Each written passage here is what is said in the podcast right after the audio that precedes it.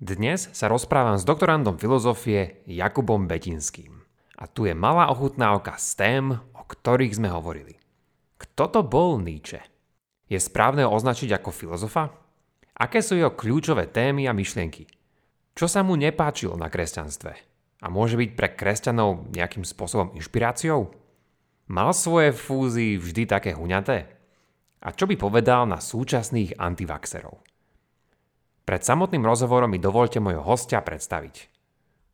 Po ukončení gymnázia začal štúdio medzinárodných vzťahov na talianskej Bologni, kde dokončil aj magistra z politickej ekonomie a potom si v belgickom Leuvene spravil 2 magisterské tituly z filozofie.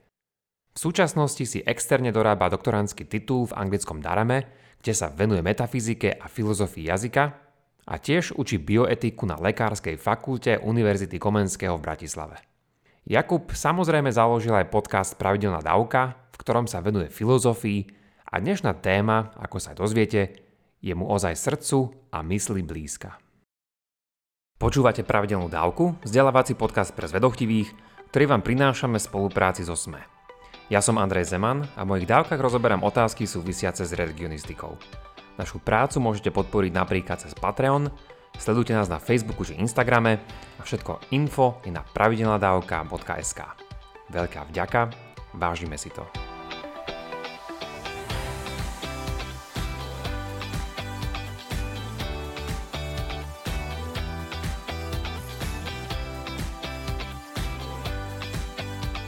Momentálne ja popíjam kávičku, Jakub. Neviem, čo popíjaš ty, ak nejaký dobrý nápoj. Ja popíjam nealkoholický radler čierny s citrónom. A to mi vieš, čo napadlo dneska predtým, ako sme sa išli tu nahrávať, keďže sa ideme rozprávať o Friedrichovi Nietzschem, že či on má nejaký svoj obľúbený nápoj, či o tom niečo vieme, že čo popíjal. To je dobrá otázka. Mne sa zdá, že on akože veľmi neholdoval alkoholu a on mal takúto známu frázu, že každá filozofia alebo nejaký ten národný myšlienkový prúd bol podmienený nejakým alkoholom, teda on doslovne hovoril alkoholom.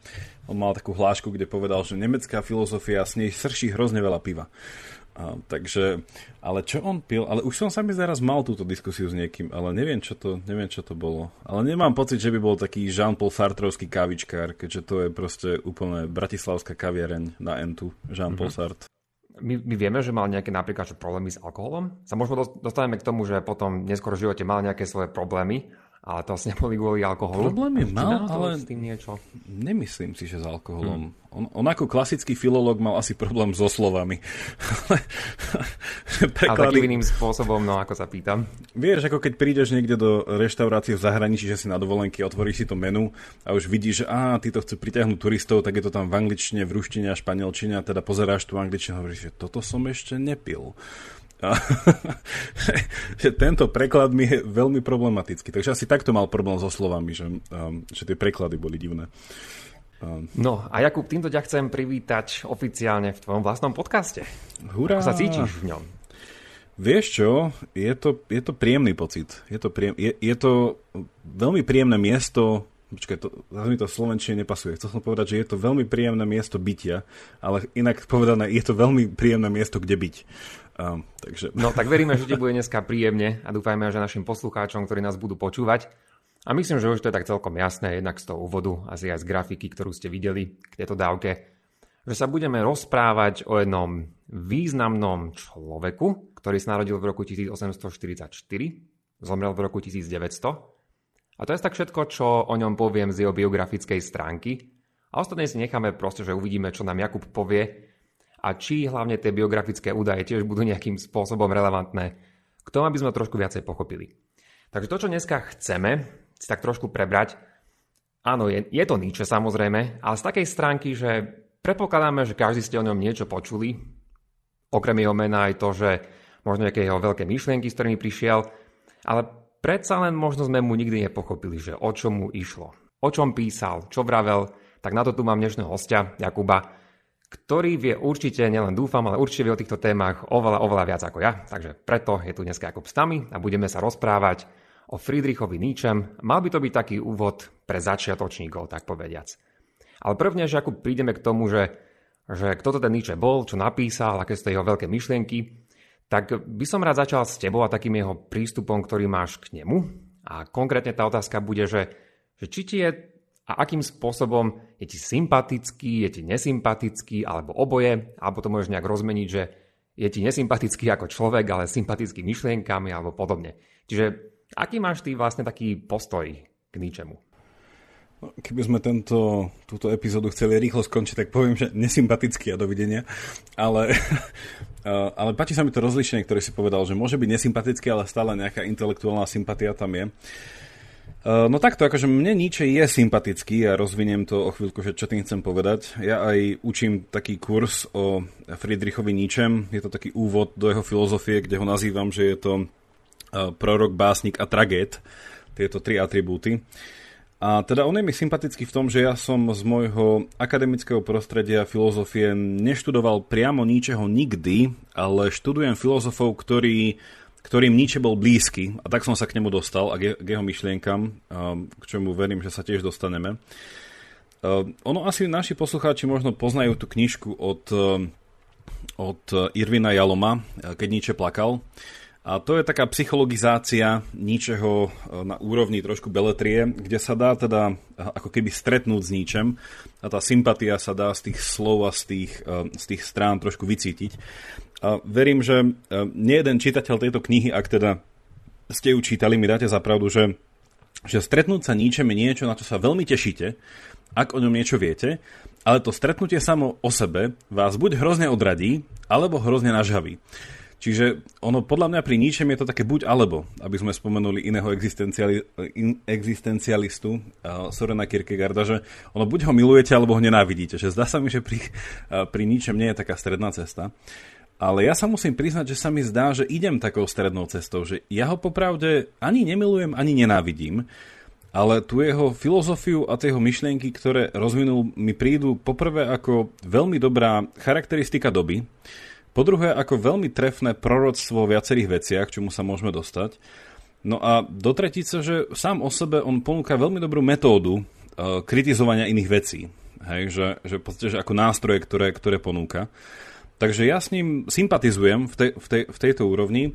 Asi dúfam, príde aj nejaká otázka, že kde s ním nesúhlasím, že máme veľa nesúhlasných bodov, ale keďže učím ten kurz o ňom, tak tá nadsázka je tá, že chcem, aby ho ľudia poznali, chcem, aby poznali jeho filozofiu, nejaké tie základné črty jeho diel a možno hneď v úvode si neodpustím spomenúť Martina M. Šimečku, ktorý nedávno v rozhovore na Enku povedal, že keď teraz on chodí na tú svoju chalupu v lete, že počase, teda, že konečne sa dostal k tomu, že si prečíta Nietzscheho, lebo hovoril, že keď on bol mladý, tak čítanie Nietzscheho bola taký punk, nie? Že čítaš Nietzscheho? Že jasné, že čítam Nietzscheho, nie? Že je to také, jak ja neviem, čo dneska treba robiť, aj keď to človek nerobí úplne naplno.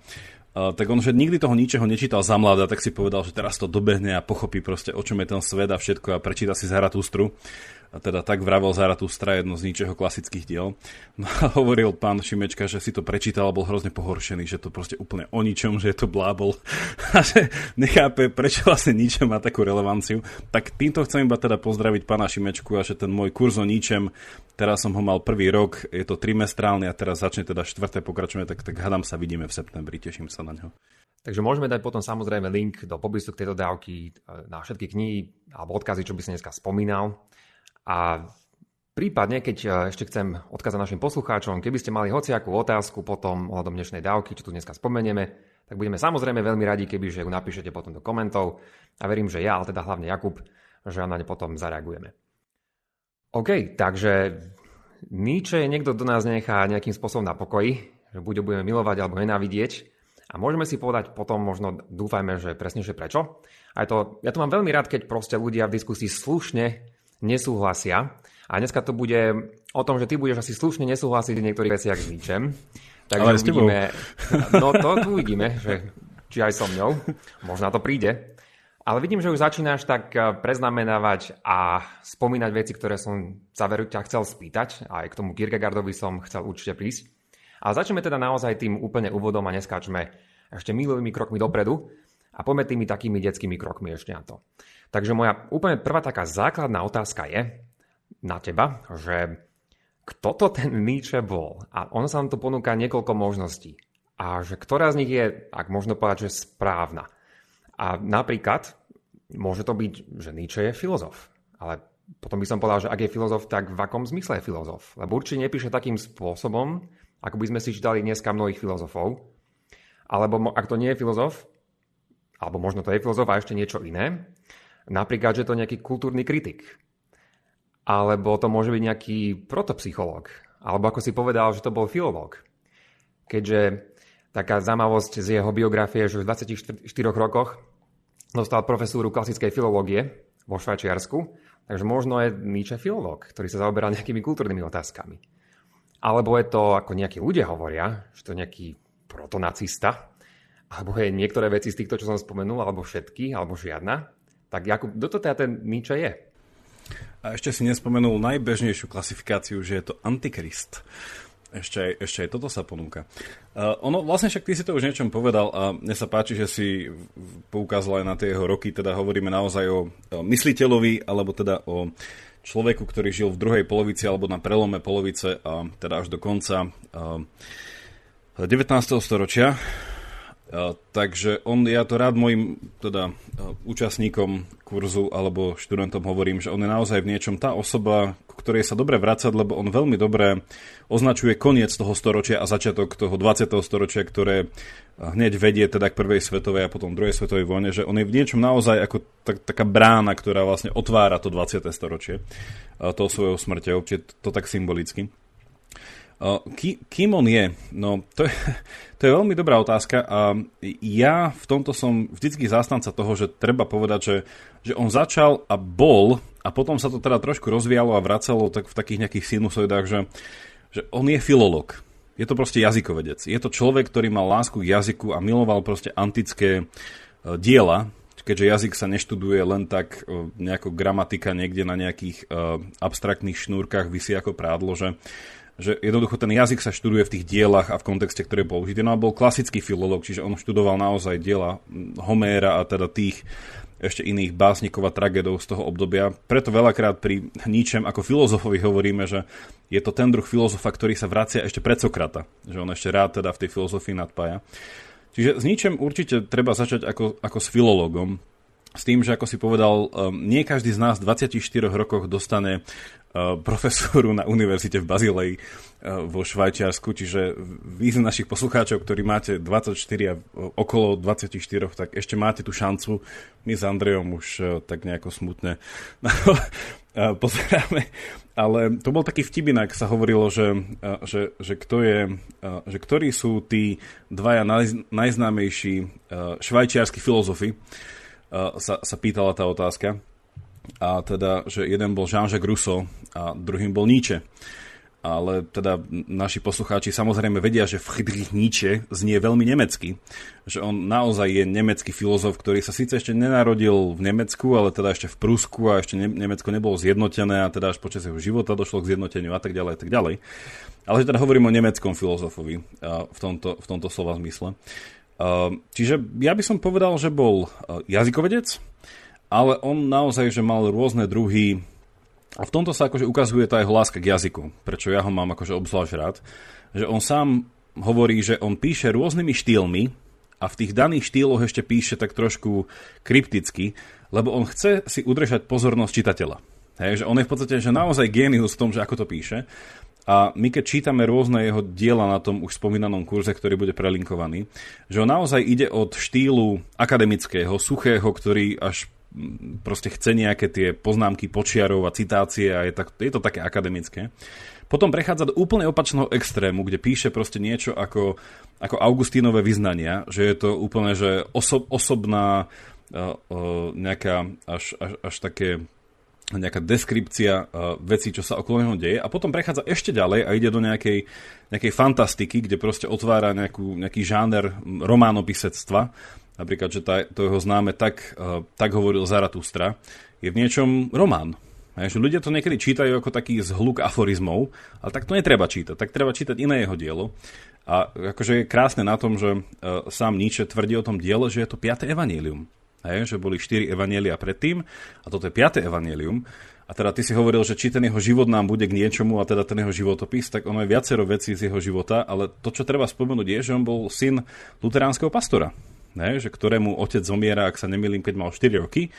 A on naozaj vyrastal vo veľmi takom, by sme dneska povedali, že... či už škrupulóznom, teda nie škrupulóznosť, nie, asi, čo je to slovo, čo hľadám? Ty vieš to slovo, čo hľadám. Nie ortodoxný, zbožný, ale ešte nieč, ešte taký až tak prehnane. No každopádne, zvykne sa povedať, že netreba si nemyslieť, že Nietzsche nepoznal svoju Bibliu. Hej, bol to naozaj luteránsky prístup výchovy, on naozaj by vedel odcitovať čokoľvek, hlavne z Nového zákona. A hlavne to jeho dielo Tak vravel Zaratustra, alebo Tak pravil Zaratustra, je v niečom veľmi zaujímavé to čítať ruka v ruke s Novým zákonom. Že on mal viacero obľúbených postav, ktoré on obdivoval, a jedna z nich bol napríklad historická postava Ježiša Krista.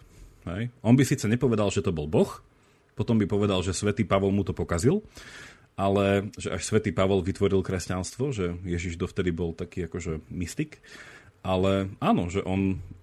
v týchto dielach. Čiže toto z toho životopisu, že naozaj je to lingvista, ktorý ale súčasne s tým jazykom narába tak, že vie rôznymi štýlmi podávať rôzne druhy informácie, čo je podľa mňa akože úplne že super citlivá vlastnosť a zručnosť, že vedieť proste si iba povedať, že nie každá vec má byť podaná tým istým proste jazykom. Hej, nie všetko podám sucho informatívne, niečo potrebuje príbeh, niečo potrebuje veľkú metaforizáciu, niečo potrebuje strohú akademickú analýzu, hej, keď analýzuje pôvod dobra a zla. To je proste etymologická analýza, nič viac.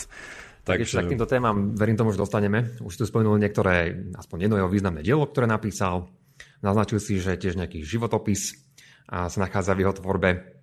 Spomenul si aspoň jednu historickú postavu, alebo teda aj tri, Zaratustra, Ježiša si spomenul, apoštola Pavla.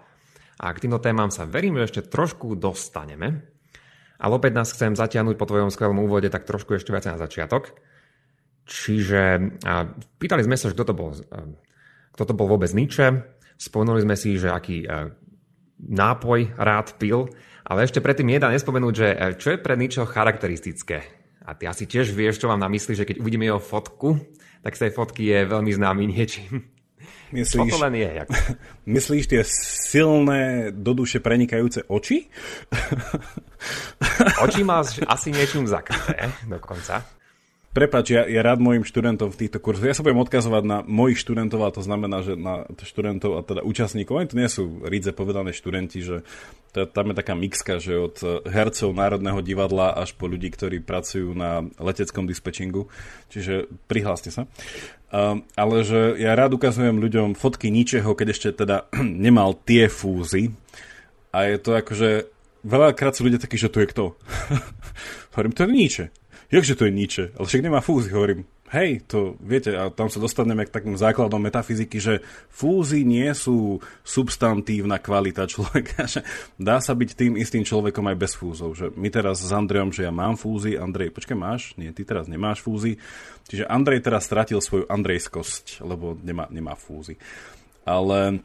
Je to pekné v tom, že neviem, či sa na to pýtaš, ale prvé, čo mi k tomu napadá, že Nietzsche sám neskôr hovorí, že on tie fúzy mal intencionálne, že on úmyselne si nechal narásť neskoršom, teda ono je to okolo toho akého stredného bodu života, keď už bol na univerzite, že mal také zastrihávané fúziky, ale on na univerzite v Bazileji učil teda 10 rokov, od toho 24. až do 34. Potom vlastne odchádza na dôchodok, na skorý dôchodok s tým, že univerzita mu platí dôchodok a on teda prežil zvyšok svojho života cestovaním. Inak je známe, že Nietzsche sa veľmi nepohyboval mimo dve krajiny, že cestoval teda cez Švajčiarsko do Talianska a späť, že on mal rád tieto destinácie. Také trošku chladnejšie, ale že tie fúzy preňho mali byť niečo ako maska. Že malo to byť niečo, čo stretnete pri pohľade na človeka, taký ten klasický filozofický rozmer toho, že zdanie sa a skutočnosť. A on veľmi chcel, aby sa ľudia zastavili pri tom zdaní a v niečom, teda on sám zvykol povedať, že aby mu dali pokoj, aby on mohol byť ten, ktorý analyzuje vás, lebo vy nemáte túto prvotnú zábranu a hneď sa ukážete, aký ste. Hej? Alebo niečo také. Čiže on tie fúzy aj že naozaj využíval na to, aby ľudí on vedel buď analyzovať, alebo aby od nich dostal pokoj a mohol sa teda venovať tomu svojmu svetu. Keďže ako on rád zvykol hovoriť, že človek musí v živote experimentovať. Že človek musí skúšať rôzne štýly, a teda to slovo štýl chcem počiarknúť a k tomu sa ešte chcem vrátiť v neskoršej veci. Ale čiže tie fúzy sú niečo, čo je Nietzsche a sú fúzy a sú fúzy a sú Nietzsche. Čiže to sú také Nietzsche fúzy asi. V dnešnej dobe to už, keď človek vidí takýto ten mustáž, taký ten naozaj bujarý, tak to je prvé, čo si uvedomí, že také Nietzsche nosil. Hej, a my zvykneme niekedy často, keď nahrávaš ty hlavne svoje rozhovory, pomenovať tú dávku podľa toho, že čo bol taký nejaký taký zaujímavý bod, téma toho rozhovoru. Tak uvidíme, či to bude volať táto dnešná že Nietzsche a jeho fúzy, že ako dlho sa budeme rozprávať o jeho fúzoch. Ja som počul tiež, že to bolo, okrem toho, že boli symbolom masky, kým sa človek hrá, alebo niečo, čo zakrýva, tak tiež to bolo symbolom vojenskej disciplíny. Áno. Okrem toho sú to teda vo franko-pruskej vojne, ktorá bola v roku 1870. A to určite súvisí s tým, že ako sa stať lepším človekom. Čo je teda určite jedna významná téma, ktorej sa dneska opäť dostaneme, veríme tomu. A teda predtým, ako pojmeme tie témy, tak spomneme ešte nejaké predstavenie jeho diela, čo napísal. Takže iba na to vymenuj, nemusíš hovoriť, že obsah, aký bol, a tak by sme mali nejaký taký základný prehľad, že čo Nietzsche napísal. Ideálne v tomto bode je si zastaviť túto epizódu a ísť na Wikipédiu a kliknúť si tam, že jeho tvorba diela. Ja by som to akože rád rozdelil na nejaké, že Nietzsche sa javí byť, alebo je taký konsenzus, že je jeden z tých mysliteľov, ktorý píše vo fázach. Že napríklad, no čo tým chcem povedať je, že často počujete o nejakom mysliteľovi alebo mysliteľke, že je to ranný niečo a neskorší niečo. Hej.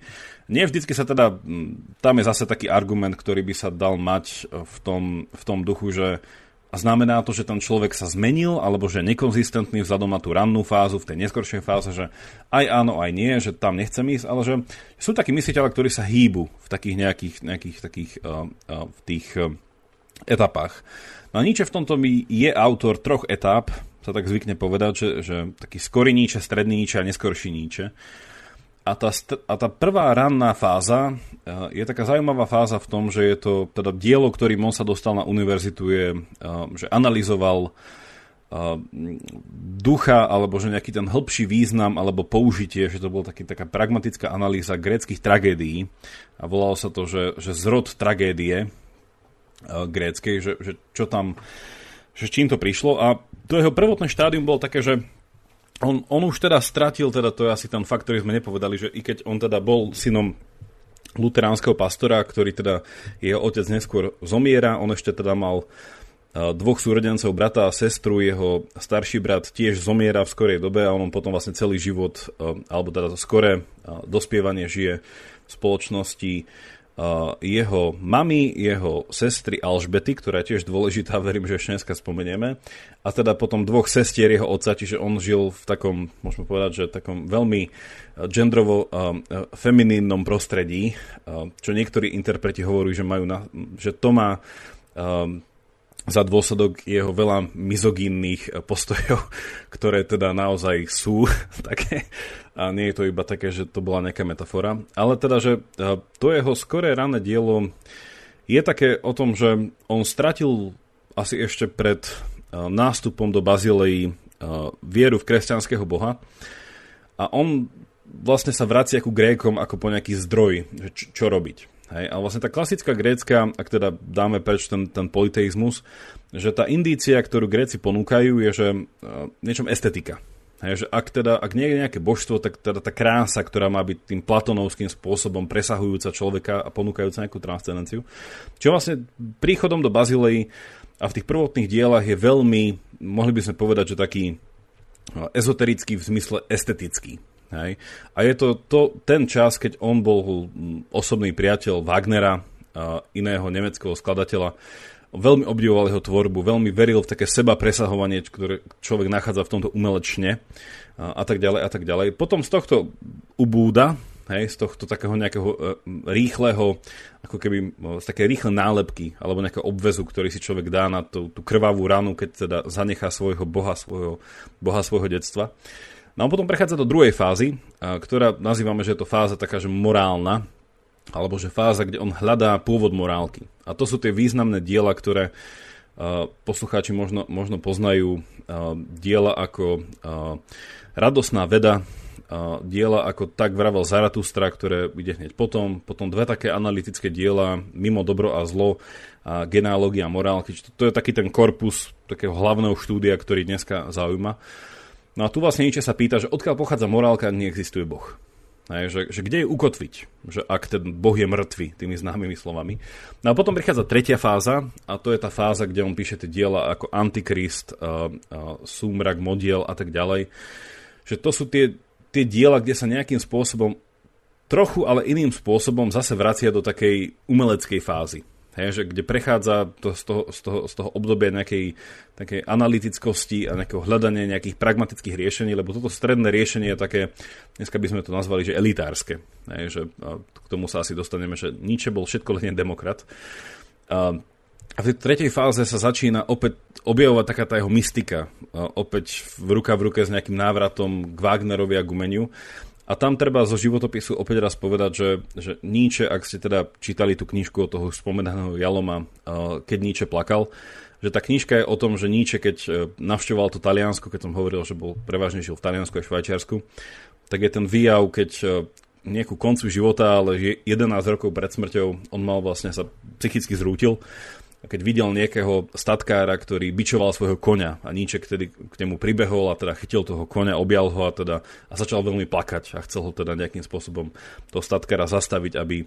No, tento príbeh a teda celá táto analýza je inak celkom, že často používaná je pri zvieracích právach a pri iných týchto filozofických úvahách, ale pointa je tá, že vlastne že Nietzsche 11 rokov svojho života, že v 44. roku sa psychicky zrútil. A Nietzsche žil do 55.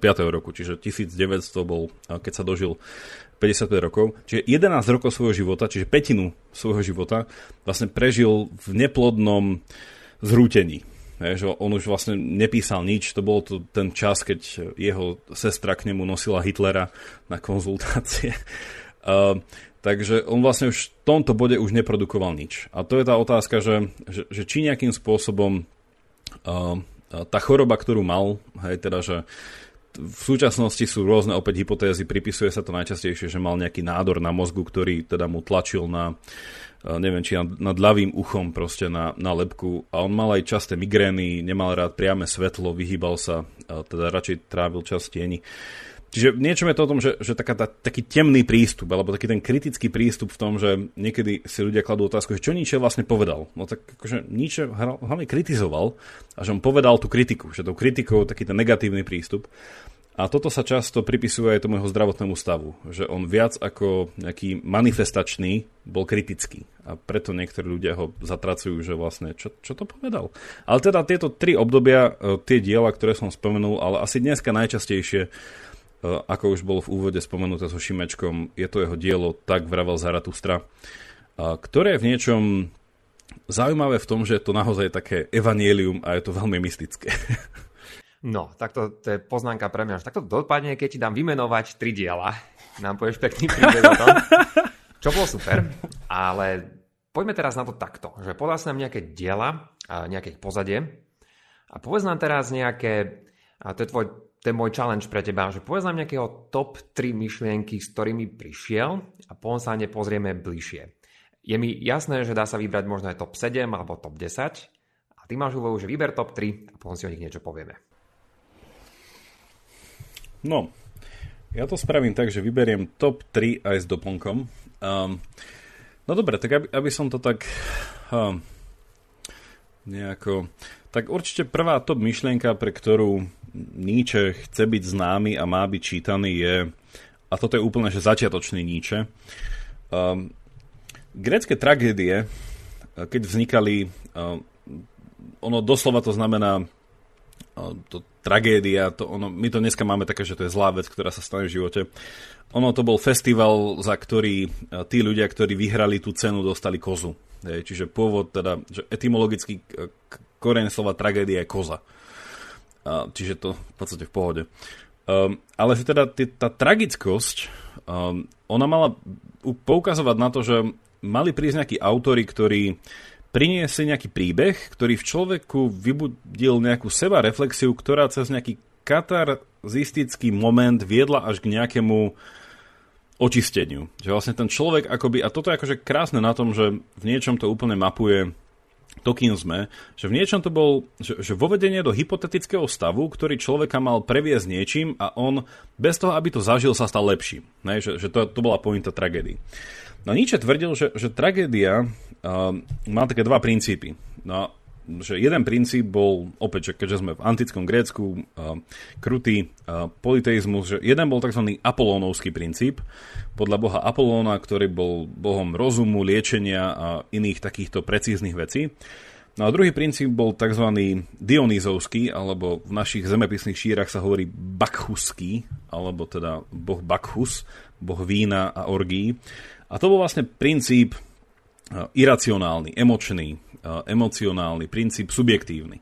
No a tieto dve veci, tento princíp apolónovský a dionýzovský, Nietzsche hovorí, teda študujúc túto tragédiu, hovorí, že to sú tie dve veci, ktoré nás ľudí definujú. Hej, že naša ľudská identita je aj apolónovská, že sme aj racionálni, ale sme aj tí dionýzovskí, že sme emoční. No a to sa dá akože rozbiť na hrozne veľa vecí, že sme objektívni aj subjektívni, že sme nezaujatí aj zaujatí, že proste aj radi študujeme, aj radi tancujeme, aj radi proste sme nad vecou, aj sme brutálne zaujatí vo veci. No on povedal, a toto je akože v niečom zaujímavé na dnešnú dobu, že ono to nie je ako dva protipóly a človek má byť jedno. Hej, že sme ako francúzski osvietenci a máme byť brutálne racionálni a zanechať každý už len hocijaký bias, ktorý máme a nejakú to ľudské vmiešanie sa do veci. No a Nietzsche tvrdí, že práve naopak, že my máme byť niekde v strede. Že to, čo je pointa ľudského života, je uhrať ten balans. Hej, že ako by sa vrátiť k tým, i keď asi Nietzsche by šiel pred, k tej Sokratovej alebo Platónovej metafore toho jazdca na tých koňoch. Že my sme ten, ktorý má ten záprav v tých dvoch koňoch, jedného teda toho noble, toho cnostného, toho šľachteného koňa, a na druhej strane toho čierneho, teda ten šľachtený biely a ten čierny kôň. A že my sme ten jazdec, ktorý obidvoch týchto koní musí držať pod kontrolou. Čo je zaujímavé, že vlastne my musíme držať pod kontrolou aj našu racionalitu. Že racionalita nie je to, čomu keď povolíte úzdu, tak to pôjde prirodzene k lepšiemu. Práve naopak, povedal by Nietzsche. Lebo, a môžeme sa k tomu dostať, že prílišná racionalita možno viedla k prvej svetovej vojne. No, ale to je iná podstata. Čiže toto je jedna z tých myšlienok, že Nietzsche hovorí v tej analýze toho, že čo tí Gréci vymysleli, je, že popísali tento ľudský život ako tieto dva princípy, ktoré držíme v nejakom balanse a často sa to potom prezentuje ako kývadlo, že keď sa ten princíp až veľmi vyosí do jednej strany. Hej, že keď nás príliš racionalisticky potrebuje, a to je taký ten úder subjektívnosti, proste až brutál úder na nejaké city. Hej. A keď sme úplne zase sa to vykyví, potom zase ideme hľadať nejakú objektívnosť, niečo, čo nás ukotví a tak ďalej. Takže ten ľudský život je krásny v tom, že je niekde medzi tým. To je prvá myšlienka.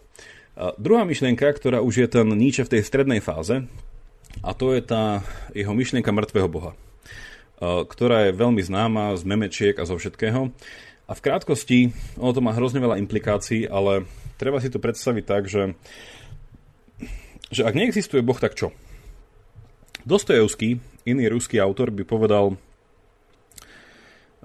vo svojich bratoch Karamazovovcov, že ak teda ústami najstaršieho brata Ivana, ak sa nemýlim, vo väzení, že ak, že teda je tá otázka, že ak Boh je mŕtvý, tak všetko je dovolené? Je naozaj všetko dovolené? A mne sa to Nietzsche vždycky páčil, že i keď je to nekonzistentné v rámci tradičnej interpretácie, že kto je Boh, ale Nietzsche vždycky zobral túto hodenú rukavicu a tvrdí, že jasné, že nie. Ak Boh neexistuje, jasné, že všetko nie je dovolené. Práve naopak, je to ešte horšie. A musíš zo seba spraviť úplne sebadisciplinovanú, dokonalú bytosť, ktorá bude nanovo vytvárať vzor hodný nasledovania. Hej, v skratke. Čiže vlastne táto predstava a taký ten paradox, že často si ľudia povedia, že Boh neexistuje, idem kradnúť, hej, idem znásilňovať, idem robiť všetko, čo dovtedy ma kresťanská morálka učila. A Nietzsche vo svojej, ako to hovorí iný autor, vo svojom dynamickom naturalizme proste príde a povie, že nie, že jasné, že nie. A tá Nietzscheho odpoveď na túto výzvu je jeho tzv. Nadčlovek. Že ak Boh neexistuje, musíme sa stať nad ľuďmi. Ako to dosiahneme? Na postmodernisti by povedali, že no tým, že si vymyslíme vlastné hodnoty, Nietzsche ako kritik postmodernity by povedal návratom k starým hodnotám, k tzv. Prehodnoteniu všetkých hodnôt čo pre neho znamenalo návrat k Homerovi aj vo viacerých oblastiach. Keď, toto je druhá... keď povieš, že Nietzsche je kritik postmodernity, čo to znamená? Čo si máme po tým predstaviť? Postmodernita by išla úplne k tomu jednému princípu, a to skôr k tomu dionýzovskému, že vlastne je to veľký úder na subjektivitu. Záleží, že teda, že koho sa presne spýtaš, lebo postmodernita sa dá prelínať s politickým, kultúrnym, filozofickým a teda iným, teda inou ešte úrovňou. Tá najznámejšia definícia postmodernity, ktorá tak mňa trošku zaváňa alibizmom, ale tak dajme Liotardovi šancu, povedal, že postmodernita je neprítomnosť metanaratívu, že už neexistuje nejaký veľký príbeh, ktorý ako dážnik nad nami všetkými by to všetko zastrešoval, a keď príde ten hnusný dážď toho chaosu, tak je to tam. Hej, že Lyotard by povedal, že nie, už sú iba naše individuálne príbehy a keď ich dáme do nejakého celku, tak oni nikam nesmerujú, hej, že chýba už ten heglovský duch, ktorý by to nejako niekam viedol. Čiže postmodernita ako nejaká filozofia, ktorá vznikla po druhej svetovej vojne ako reakcia naozaj na tú veľkú nezmysloplnosť druhej svetovej vojny, ktorá viedla až k takému tomu nietzscheovskému chápaniu toho na človeka, toho ubermenša, že naozaj si človek vytvára svoje hodnoty, ale tá nuansa je tam naozaj, že keď dneska sa chápe, že človek je si strojcom svojho šťastia, Nietzsche by skôr povedal, že prekvapivo pre mnohých, že človek si je strojcom svojho šťastia, ale nezabúdajte na osud. Hej, to tá Nietzscheho známa amor fati, že miluj svoj osud. Že Nietzsche mi nepovedal, že máme úplne slobodu nad všetkým a my sme tí seba tvoriví a čo si o sebe myslím, tým som. Na postmoderná je, ako ja som to v nejakej inej diskusii spomenul, že ona nejako prezentuje človeka ako také performatívne fluidum. Že si presne tým, kým chceš byť a môžeš dosiahnuť všetko, ak proste to budeš, len stačí, že chceš to byť a tak ďalej. Čiže Nietzsche v tomto je determinista. Preto som teda povedal, že dynamický naturalizmus a tam už v tom 19. storočí a v druhej polovici 19. storočia, že verím, že niektorým poslucháčom vyskakuje taká postava, že Darwina a iných ľudí, ktorí začali vtedy ešte len, sa začalo proste prekopávať to, že aha, že človek by mal byť nejako determinovaný svojim nejakým pôvodom a tak ďalej. A že to nie je úplne, že nejaká čisto slobodná vôľa. Čiže Nietzsche je v tomto tábore, že on nie je za to, že človek môže byť kýmkoľvek chce a postmoderná bola naozaj taká tá výzva až takú úplne extrémnu slobodu. Teda čo do tej filozofickej stránky. Čiže ak to zhrniem, že čo si teraz hovoril Jakub, tak prvý bod si povedal, že s čím Nietzsche prišiel, tak bol taká harmónia alebo balans medzi tou racionalitou a neracionalitou. Druhá vec bola smrť Boha a s tým súvisiaci nadčlovek. To ti dám hneď tú otázku, že čo to ten nadčlovek presne je. A spomenul si tiež jeho kritiku postmodernity. Čiže ak správne tomu chápem a súhlasíš s mojou definíciou, tak modernita súvisí s tými osvietenskými ideálmi, s ktorými prišlo osvietenstvo. Treba používať rozum, treba aplikovať na naše problémy spoločenské a intelektuálne. A Nietzsche bol proti týmto extrémom. Nielen, aby sme boli racionálni, 100%, a preto mal taký zvláštny aj postoj, nielen neznášanlivosti voči Platónovi a Sokratovi a Aristotelovi, ale taký komplexnejší. Možno sa k tomu ešte dostaneme. Čiže tieto dve myšlienky, ale ešte nám prosím ťa objasni to na človeka, že čo sa tým presne rozumie. Je to nejaký súvisto aj s tými hrozami, čo prišli v 20. storočí, s Hitlerom a tak ďalej, alebo to je proste niečo úplne iné? Tretia vec, a potom hneď k tomu známemu Ubermenšovi. Tretia vec, ktorá pre mňa opäť... v tom kurze o ničom, že ono je krásne na ničom, v niečom je, že ono sa to dá interpretovať ako príbeh. Že tie myšlienky nad seba nadväzujú a vedie to k niečomu. Nevedie to k ničomu nevyhnutne pozbudivému, že ono je tam veľa temná, ale ona krása je tie lúče nádeje, ktoré z toho trčia. Každopádne tretia myšlienka, o ktorej som chcel v rýchlosti povedať je opäť to známe Nietzscheho rozdelenie, alebo teda asi poznáte to slovo, že stádovitá morálka. Alebo že nebuď ovca, môžeme povedať. Tak to pramení z Nietzscheho. A Nietzsche, viac menej, to sú také, že dva spôsoby, ako sa k tomuto dá dostať. Že on rozlíšil, čo do spôsobu žitia, dva druhy ľudí. Že ono toto chce byť psychologizácia, nie politizácia, i keď je tam prepojenie. Ale keď to necháme na báze psychológie, že aký si človek? Buď si človek ten, ktorý nasleduje a nemá vlastné ideály, alebo si človek, ktorý vedie a nejakým spôsobom si rád týči svoju cestu. No a Nietzsche toto nazval morálka pánov a morálka otrokov. Hej. A teda tú morálku otrokov nazval, že to je stádovitá morálka. No a v tej kritike kresťanstva, ktorú Nietzsche dal, súvisiacu s tým mŕtvým bohom, je, že povedal, že kresťanstvo cez istú vrstvu spoločnosti, ktorá sama o sebe má bližšie k tým pánom, že kresťanstvo žije z toho, že buduje túto, teda medzi svojimi veriacimi, že buduje túto psychológiu alebo to vnútorné prežívanie, že každý má byť nejaká tá ovečka a skôr má byť ten poddaný, ktorý niečomu slúži. Hej? A v ľuďoch toto nejako živí. No a toto z druhej strany sa dá kritizovať tak, že Nietzsche povedal, že vo väčšine ľudí, alebo že v ľuďoch, ktorí nie sú títo nadľudia, že je tzv. Morálka, ktorú živí jeho známy, že resentment, no, tak sa to číta, teda tak sa to píše, ale on si zobral francúzske slovo a teda sa to číta, že ressentiment. A to je taká zvláštna psychologická vec, taký fenomén, ktorý ja tak skrátke veľmi rád vysvetľujem takto.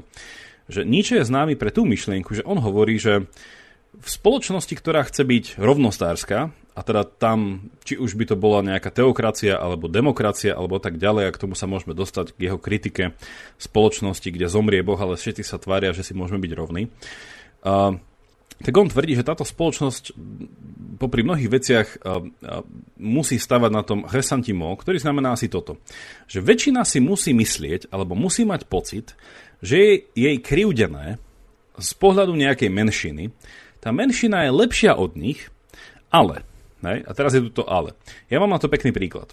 Že predstavte si, naši poslucháči, že máte v knižnici, a Andrej vidí, ja tu mám takú knižnicu, že má tam knižku kvantovej fyziky. Hej. A že tú knižku tam mám nie preto, že ja by som proste vedel kvantovú fyziku, ale mám ju tam ako trofej, že kvantová fyzika, niekto príde a povie, že ty tam máš knižku kvantovej fyziky. No, ale jedného dňa sa stane, že príde ku mne kamarát, dajme tomu, že Andrej.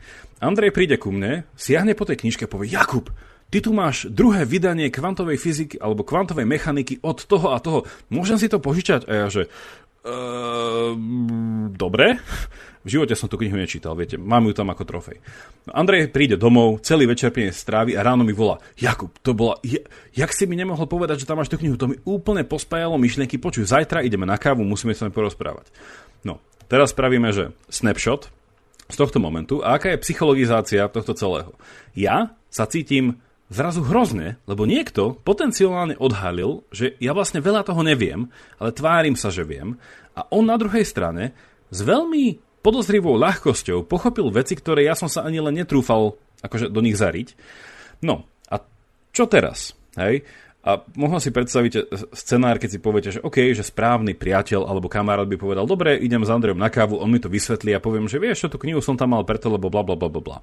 Resentiment, ktorým podľa Nietzscheho funguje, teda že je to tá východzia pozícia alebo východný sentiment kresťanstva a teda aj demokracie v niečom, funguje na báze toho, že nie len, že ten človek sa nestretne s tým kamošom na káve, ale spraví nasledovné. Poprvé, ak si na druhý deň zavoláme, tak ja Andrejovi poviem, že počuj, vieš čo, vlastne nechaj si tú knihu.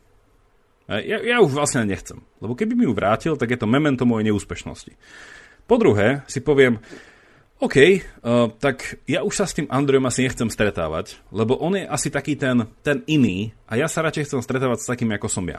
No a podľa Nietzscheho to vedie k tomu, že títo ľudia ako ja, ktorí nie sú tí nadľudia, nemajú proste nejaké ambiciozne alebo nejaké cieľavedomé plány, sa dajú dokopy v nejakom komplote, ktorý môžeme vysvetliť neskôr, že ako podľa neho sa historicky udial, a vytvoria nejaký zákon alebo spoločenské usporiadanie, ktoré ľudia ako Andrej ich pomenuje, že to sú tí zlí. Lebo to sú tí ľudia, ktorí proste, neviem, robia nám zle tým, že poukazujú na naše nedostatky. Oni proste nechcú naše dobro, oni proste sa nám vysmievajú. Ne? A už vidíme, že ten ressentiment funguje v tom, teda v tej morálke pánov a morálke otrokov, že je to niečo, čo Nietzsche nazýva, že zbúra otrokov. Že otroci spravili nový druh morálky, ktorou nie len, že ponížili pánov, ale spravili ňou proste mainstream morálky, v tom, že nedá sa byť skvelý, dá sa byť iba priemerný. A ten priemer má byť veľmi nízko položený, aby nikto to, akože, na to nešiel. No a ono to vedie až k tomu, že ľudia ako Andrej by v tomto príklade boli prenasledovaní, pretože by nás urážali. Hej, že by v niečom poukazovali na to, že nielenže my nevieme viac, a ale že nejako bytostne by nejakým spôsobom poukázali na to, že my sme zlí.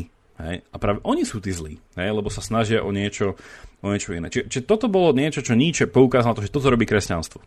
Dá sa to aplikovať na rôzne iné smery ako kresťanstvo, dá sa polemizovať s tým, že či to Nietzsche úplne trafil a či v rámci kresťanstva to trafil presne na katolícku, protestantskú, rôzne protestantské denominácie a tak ďalej a tak ďalej.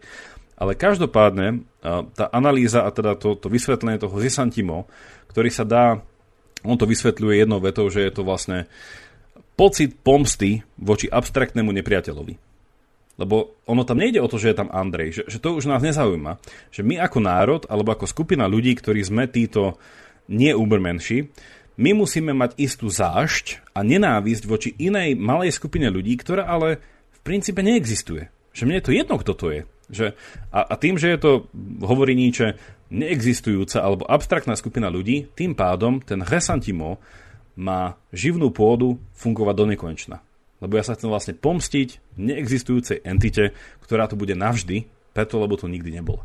A toto je podľa mňa bravúrna analýza toho, že akým spôsobom, že to už je proste filozofia, sociológia, psychológia, ktorá sa zmieša v celom, že na čo si dať pozor. Hej, že keď spoločnosť sa naozaj chce niečím takýmto riešiť. Čiže v skratke to bolo, dúfam, vysvetlený ten tretí point. OK, super, takže ja som chcel prísť o chvíľku na nejakú aspoň jednu otázku, ak to stíneme ohľadom kresťanstva, a to sa dá strašne samozrejme rozoberať. My sme to teraz videli na tebe, ako si začal jednu malú drobnú vec rozoberať.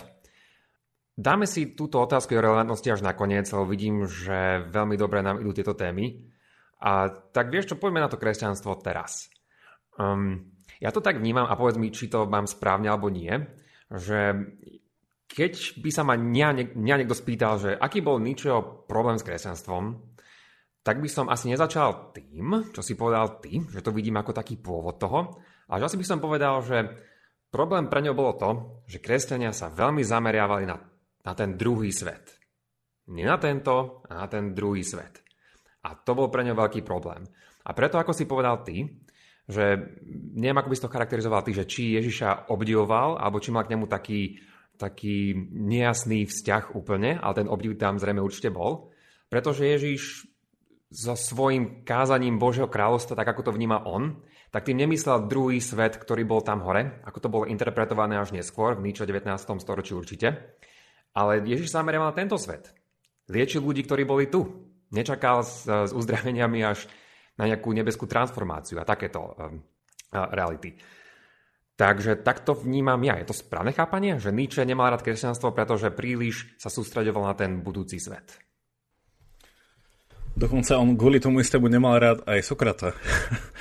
Teda takto, že ja už som to povedal predtým, že Nietzsche mal rád Ježiša Krista ako historickú osobu, ako mystika, ako revolucionára a nemal rád svätého Pavla, ktorý z tohto celého spravil Nietzscheho slovami tú cirkev, tých zameraných na svet alebo život potom.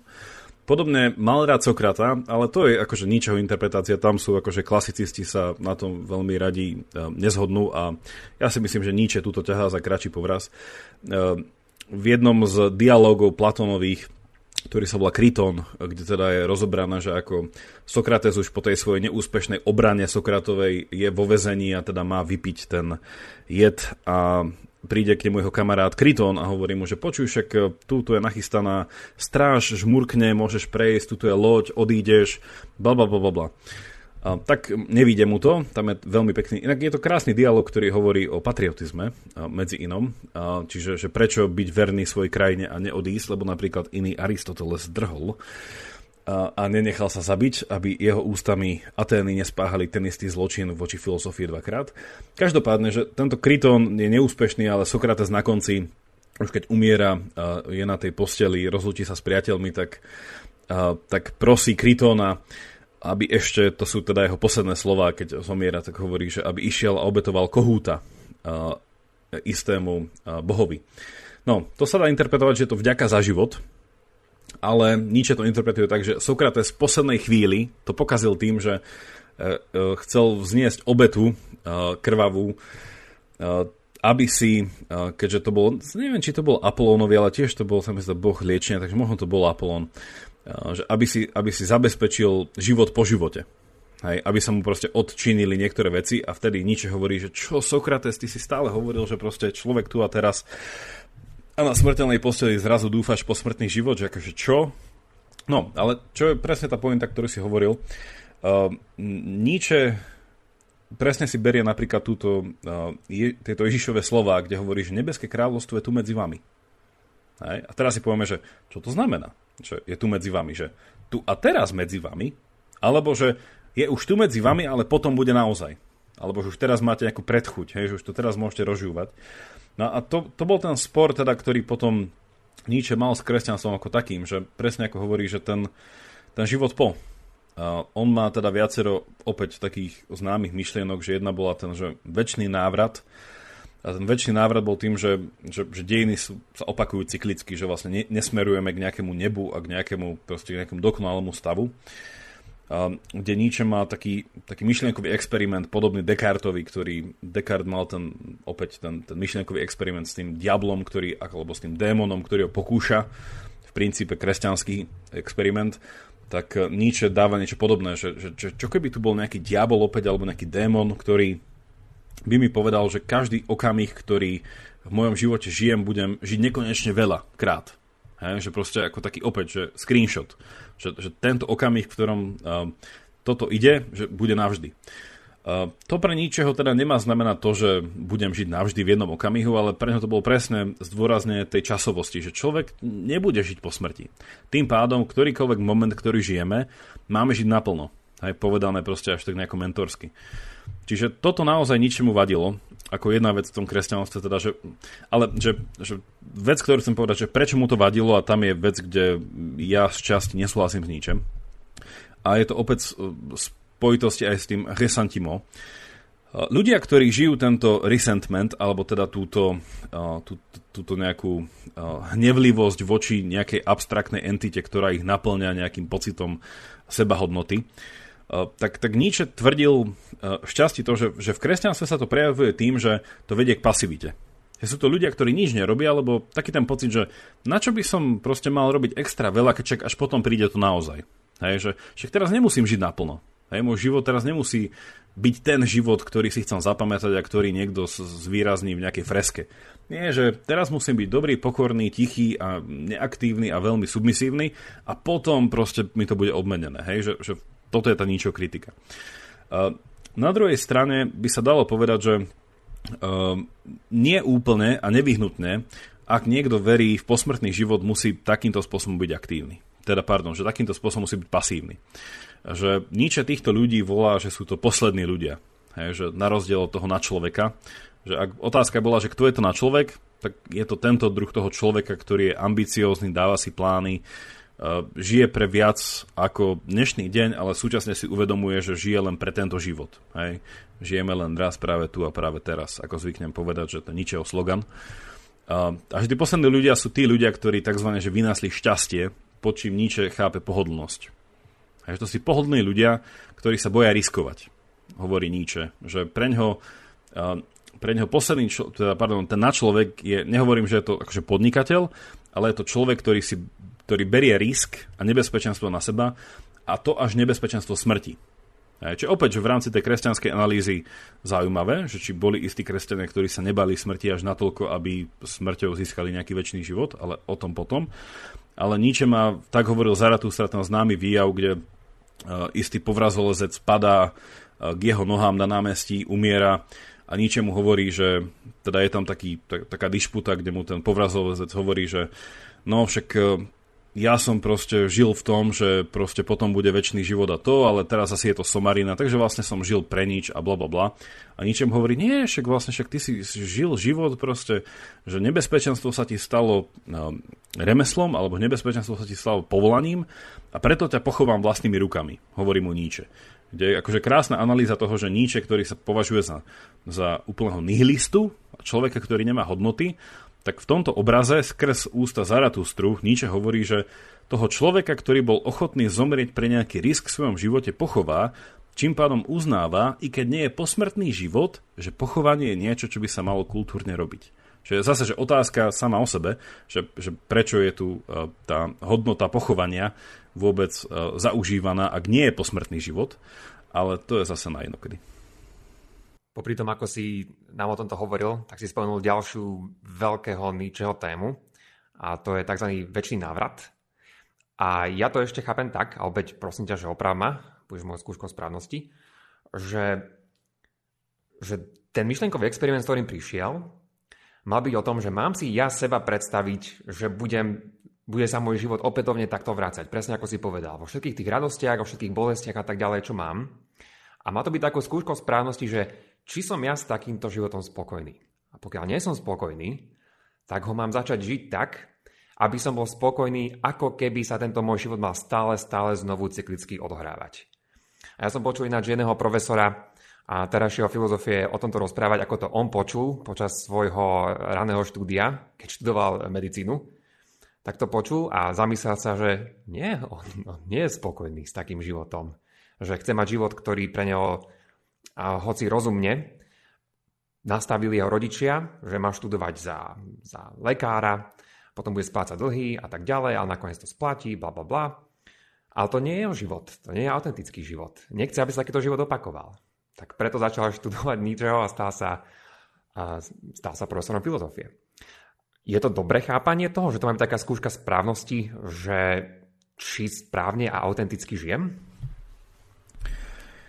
Ja by som povedal, že áno, lebo tento večný návrat, ja už som to v úvode spomenul, že Nietzsche sa radí skôr medzi tých mysliteľov, ktorí sú na jednej lodi s takým homeromským chápaním, teda ešte predsokratovským, že Sokrates bol v niečom chápaný ako zlom v viacerých oblastiach. Že ten väčší návrat môže byť aj taký, že chápa nejaká filozofia dejín, že smerujú dejiny niekam nie, že stále to bude to isté a tým pádom, že no, tam bolo nejaké iné chápanie večnosti a tak ďalej, že ja som o tom hovoril aj v mojom nedávnom rozhovore s Michalom Patarákom, so psychiatrom z Banskej Bystrice, že Nietzsche pokračoval v niečom v tej sokratovskej tradície, že morálka bola vecou prvej osoby, že my to voláme vo filozofii, že psychologizácia morálky. Že už to nebola, že objektívna morálka niekde mimo teba, ktorú potom kresťanstvo zase prevzalo späť, ale že v niečom ten Sokrates tú morálku dal donútra, cez ten jeho daimon, hej, že tá morálka je vecou svedomia. Že, a to je dodneska v niečom taký kresťanský paradox, že na jednej strane je tu hrozne veľa tých morálnych zákonov a nejakých tých vonkajších podnetov na poslúchanie, ale ich samotná napríklad katolícka doktrína stále tak vtipne s Johnom Henry Newmanom tvrdí, že keby som bol v rozpore medzi pápežom a svedomím, mám počúvať svedomie. A to je sokratovský princíp. Že tá morálka ide niekde znútra zo mňa. Hej? Že potom svätý Augustín z nej spravil také vnútorné svetlo, ktoré osvecuje a má nejaký boží tento, ale že to už aj v pohanskom svete, teda v tom predkresťanskom, v tom sokratovskom a ešte v tom predsokratovskom v niečom trochu bolo. Ale Nietzsche v tomto ide... Že ešte ďalej a tá psychologizácia ide až do takej miery a to si ty už naznačil v tom, že kto je Nietzsche, že či je to lingvista, filozof, nejaký literárny kritik alebo je to nejaký protopsychológ a že naozaj v tom 19. storočí ešte nám vznikala psychológia. Keď hovoríme, že to 19. storočie, keď žil, že ešte vtedy len vo Viedni, hej, začali sa v tých rôznych krúžkoch a spoločenstvách a tých domoch a pri tej káve v tých verejných kluboch stretávať ľudia, ktorí potom začali byť vplyvní, čiže Freud prichádza až po Nietzschem. Ja, že sú rôzne teda papery, ktoré pozerajú na ten vzťah, že ako Freud bol inšpirovaný Nietzschem vo všetkej jeho tvorbe. No a Nietzsche tam ide naozaj do toho bodu, že tá morálka má byť v tej psychologizácii, akože ja to nechcem úplne spraviť ako nejaké stretnutie mentora-mentorča, ale že tento experiment toho večného návratu naozaj chce povedať to, že ak žiješ len raz, a nebude žiadny večný život, a nebude žiadny posledný súd, a nebude žiadne nebo, kde... A toto je akože... Ja to nechcem banalizovať, lebo to je akože tvrdá myšlienka, lebo Sokrates v Platónovej republike, ak sa nemýlim, keď je tam vyrozprávaný ten príbeh o tom Gigesovom prstení, kde tá celá pointa je, že či sa človeku v živote neoplatí byť radšej nespravodlivý. Lebo spravodlivosť sama o sebe má nádych večnosti v tom, že to zúčtovanie príde po smrti. Že keď sa zamýšľame na to, že Sokrates teda v tých Platónových dialogoch, v tých hraných neskôr už ústami Platóna, že jedna z tých veľkých myšlienok bola, že čo je to spravodlivosť. Nie len, že dať každému, čo mu patrí, ale že oplatí sa byť spravodlivý v tomto živote. A ten Gigesov príbeh o tom, že mám prsten, som nesmrteľný, som neviditeľný, inými slovami, nenesiem následky za svoje konanie, že nemám zodpovednosť za nič, čo robím, že mám teda konať spravodlivo? Mal by som konať spravodlivo, ak som bohatý, mocný a neviem, že prečo? Že prečo? A toto je presne tá otázka, že v niečom, čo aj Nietzsche rieši, čo aj kresťanstvo rieši, lebo kresťanstvo má to rýchlo odpoveď, že nuž, ak žiješ nespravodlivý život a krivdí sa ti, na konci všetkého sa to vyrovná. Príde posledný súd, príde to nebo a tam, každému sa dostane tej úplne ultimátnej spravodlivosti. A Nietzsche hovorí niečo zvláštne v tomto celom, že viete čo, nespoliehajte sa na to, že príde to zúčtovanie, že príde ten final judgment, že už teraz žijte spokojní sami so sebou, ako by to bol ten jediný život, ktorý máte. Ako by toto bol ten posledný moment, ktorý mám ako Jakub Betinský o tejto a tejto hodine, v tento a tento deň, lebo už sa mi to nevráti. Už si opäť neprežijem svoj život. Hej. A toto akože v niečom veľmi súvisí aj s tým nadčlovekom, ktorého sme spomínali, keďže to je taká tá červená niť, ktorá sa ťahne jeho dielami. Že kto je to ten nadčlovek? A že či je to vlastne ten nacistický bojovník, či je to ten Hitlerov áriec, ktorý chce mať tú čistú bielú rasu naprieč celou Európou a mať ten svoj Lebensrauch. A tu je veľmi zaujímavé výjsť z toho metaforického, básnického, až biblického, tak hovoril Zaratustra, a vrátiť sa do diela, ktoré bolo napísané tak paradoxne predtým a potom. Že to dielo, už som to spomínal, slovo, že radosná veda, alebo Gaia Scienza, alebo sa to ešte prekladá v angličtine ako Gay Science. A to je dielo, ktoré je rozložené na dve časti, že Nietzsche jeho prvú časť napísal predtým, ako bol Zaratustra, a jeho poslednú časť dopísal až po Zaratustrovi, 5. knihu. A tam je akože krásne to, že on o tom Zaratustrovi časti ho tam predznačuje, ale je tam paragraf, ktorý, ak sa nemýlim, je to 313, ktorá má teda nadpis, že mať svoj štýl. A že v tomto celom aj v tom kontexte toho, že prežívať každý svoj okamih, ako by bol môj posledný, alebo jedinečný, neopakovateľný. Tak Nietzsche vysvetľuje v tomto diele svojho nadčloveka tak poeticky a hovorí, že to je človek, ktorý má svoj štýl. Že vlastne to je človek, ktorý robí svoje veci jedinečne. Že inak ako ostatní. A nie len preto, že on sa chce akože vymedziť voči ostatným, ale že preto, lebo vie, že má na to ich robiť inak a najlepšie ako môže. A Nietzsche zakončuje tento celý paragraf tým, že hovorí, že nič nie je horšie, ako byť v spoločnosti ľudí, ktorí nemajú radi nič z toho, čo robia. A to sú tí nenadľudia. Že nadčlovek je ten druh človeka, ktorý v tej psychologizácii, že dajme preč tú politiku toho árica a týchto ľudí, že to je ten druh toho umelca, alebo že to je ten človek, ktorý žije umelecky. Že ktorý v niečom dáva taký ten šarm, taký ten nádych humoru, ale súčasne nejaké excelentnosti do toho, čo robí. A je na to niečom hrdý. Že teší sa z toho. A on hovorí naopak, že a ešte pre nadčloveka hovorí, že neexistuje väčšej traumy, ako žiť v spoločnosti ľudí, a to sú tí nadľudia, to je tá stádová morálka, že byť v spoločnosti ľudí, ktorí nemajú radi nič z toho, čo robia. A to sú to je ten ressentiment. To je, že ja neznášam tých ľudí, ktorí sú okolo mňa, lebo sú lepší ako ja, ale povieme si, že k čomu by to malo viesť, tak prídem, zaklopem, že môžem byť tak super ako ty, naučíš ma hrať na gitare, naučíš ma po anglicky, proste naučíš ma... Nie, že tí ľudia proste povedia, že a kvôli tomu, že si lepší, ťa neznášam, a to, že je nás viac, čo keby sme spravili v demokratickej spoločnosti taký zákon, že neznášame ľudí, ktorí sú ako ty, lebo proste nás urážajú. A to je v niečom, opäť, že tak nejako sa snažím tie rôzne nitky spojiť do nejakého jedného uzlu, že to je ten jeho... Tá kritika, čo sa neskôr ukáže ako kritika tej demokratickej spoločnosti, ktorá stojí na tom, že Boh je mŕtvy. Hej? A tamto ja v tom našom kurze ťahám, že v niečom, tam je ten Nietzsche zaujímavý s aplikáciou na dnes, že pohľad na to, že žijeme v nejakej liberálnej demokracii, ktorá je sekulárna, ktorá vo svojich nejakých oficiálnych dokumentoch nestojí na Božej existencii. A Nietzsche by sa spýtal, že čo to znamená, že Boh je mŕtvy. Hej? Dá sa úplne udržať rovnosť medzi ľuďmi? Hej? Dá sa žiť v nejakého imago Dei, že človek je stvorený na Boží obraz? Nietzsche by povedal, že tak asi nie. A že čo potom? Hej? Že aký je ten druh toho na človeka? Že stále je to ten pokorný, tolerantný, až taký neviditeľný, dobrý človek? Alebo je to taký dravý, umelecký, sebatvorivý, často nerešpektujúci, až cynický človek, ktorý ale popri všetkom je hodný nasledovania? Hej? A to je zvláštne. Už začíname pri tomto prichádzať spoločne na to, čo nám bolo jasné asi od začiatku, že nemožno tie jeho témy a myšlenky, s ktorými prichádzal, preberať iba tak samostatne, izolovane, pretože sa splietajú, zlievajú sa spolu dokopy. Takže to vidíme aj pri tomto.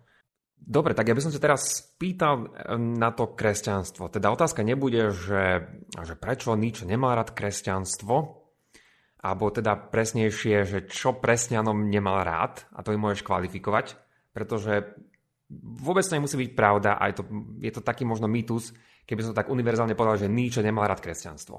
Už sme si spomenuli, že to nemôže byť úplná pravda asi, keďže sme si spomínali jeho vzťah k Ježišovi, že to nebol vzťah nenávisti. Môžem sa k tomu vyjadriť, ale moja hlavná otázka je táto, že keďže Nietzsche bol taký dosť proti kresťanstvu, aspoň v niektorých tých ohľadoch, že prečo by sa ním mali, ak vôbec niečím dneska kresťania inšpirovať? Nie je on ten, ktorý chcel proste bojovať proti kresťanstvu? Nie je on ten, ktorý hovoril, že ten druhý svet, na ktorý kresťanstvo myslí, to je zlý prístup k životu? Prečo a v čom by si mohli kresťania dnes, ak mali, brať od ničoho nejaký príklad niečom? No, opäť sa na túto horu dá vystúpiť rôznymi cestami. Začneme asi tým, že či bol Nietzsche odporca kresťanstva. No ak v rámci balíček kresťanstva ti kuriér niečo donesie a ty to otvoríš a tam je nevyhnutne jedna z tých vecí, ktorá definuje to, čo ti prišlo, ten balíček, že večný život, tak Nietzsche bol proti kresťanstvu. Že nedá sa z ničoho spraviť kresťan, alebo teda, že ty asi ako študovaný religionista by si vedel povedať lepšie, že či je nejaká kresťanská odnož, ktorá síce neverí v večný život, ale stále sa nazývajú kresťanmi, že ak takáto je, tak OK. Ale akože, že skôr tam, tuto ja zvyknem študentom hovoriť, že si treba celkom akože aj historicky posvetiť na to, kto to bol Zoroaster. Hej, že keď máme naozaj, že tak hovoril Zaratustra a je isté náboženstvo, ktoré sa volá zoroastrianizmus, a tam bola opäť nejaká historická postava nejakého arabského proroka, ktorý sa volal Zoroaster, a dodneska sú chrámy zoroastrianizmu najväčší v Amerike, kde teda stále je ten symbol stále plajúceho ohňa v strede ako taký veľký krb. Že Nietzsche chcel v niečom priniesť, a to je opäť tá myšlienka tej predsokratickej filozofie, ale aj nazvime to, že predjudaistickej teológie. Že vrátiť nejaký taký iný transcendentný princíp, ale v tomto už, ako sme to povedali enkrát, oheň nie je transcendentný princíp v extraterestriálnom zmysle, že to nie je princíp, ktorý ťa nesie mimo túto zem. Že oheň je práve ten zemský princíp, ktorý síce všetko spaľuje a transcendentne premieňa, ale zostáva to tu. Hej, že Nietzsche aj v svojom tak hovoril Zaratustra, hovorí v úvodných stranách, že kričte chválu na človeku, že na človek je chvála tejto zeme. Hej, že on tam úplne dáva ten protiklad toho kresťanského nebo a zem. Že on to nebo úplne odstriháva. Že tu som chcel povedať, že ak toto je sine qua non kresťanstva, tak Nietzsche by nebol kresťan. Čo ani nebol, podľa mňa. Ale čo si z neho, alebo že či bol úplne že militantný antikresťan, to by bola dobrá otázka. Ja si osobne myslím, že nie. Ale že čo si z neho môžu dnešní kresťania v tej farebnej škále všetkých možných odvetví zobrať, je, že ja to tak zvyknem povedať, že akúkoľvek pozíciu zastávate, vyhľadajte si toho najlepšieho kritika. Jasné, že s ním akože môžete ísť na večeru, ale nebudete s ním spávať, v zmysle, že nestane sa vašim životným partnerom. Ale že treba nájsť vzhľadom na svoj svetonázor, ktorý bude nejako reflektovať aj náboženský svetonázor alebo antináboženský svetonázor. A tu si myslím ja osobne, že Nietzsche môže, teda a mal by byť, i keď je to teda veľakrát nepríjemné, ale to je opäť, že to je tá nejaká emočná brzda, že podľa mňa, že tá jeho kritika, A ja som spomenul iba jednu, teda tú časť tej kritiky, ten Hesantimo, a akým spôsobom teda táto nejaké to psychické nastavenie toho, že kresťanstvo vedie k pokore, hej, a pokora je niečo, ten stav umenšovania sa, a tým pádom ja, i keď sú nejakí lepší odo mňa, tak ja stále proste beriem, že tá ich veľkosť je proste iba v niečom urážka mojej malosti a modlím sa za nich, aby pochopili svoju pýchu. Čiže ja som to akože úplne nevysvetlil, že Nietzsche ešte má tam viacero veľmi krásnych argumentov v prospech toho, čo to znamená, to, že sa kresťanstvo v tomto mýli.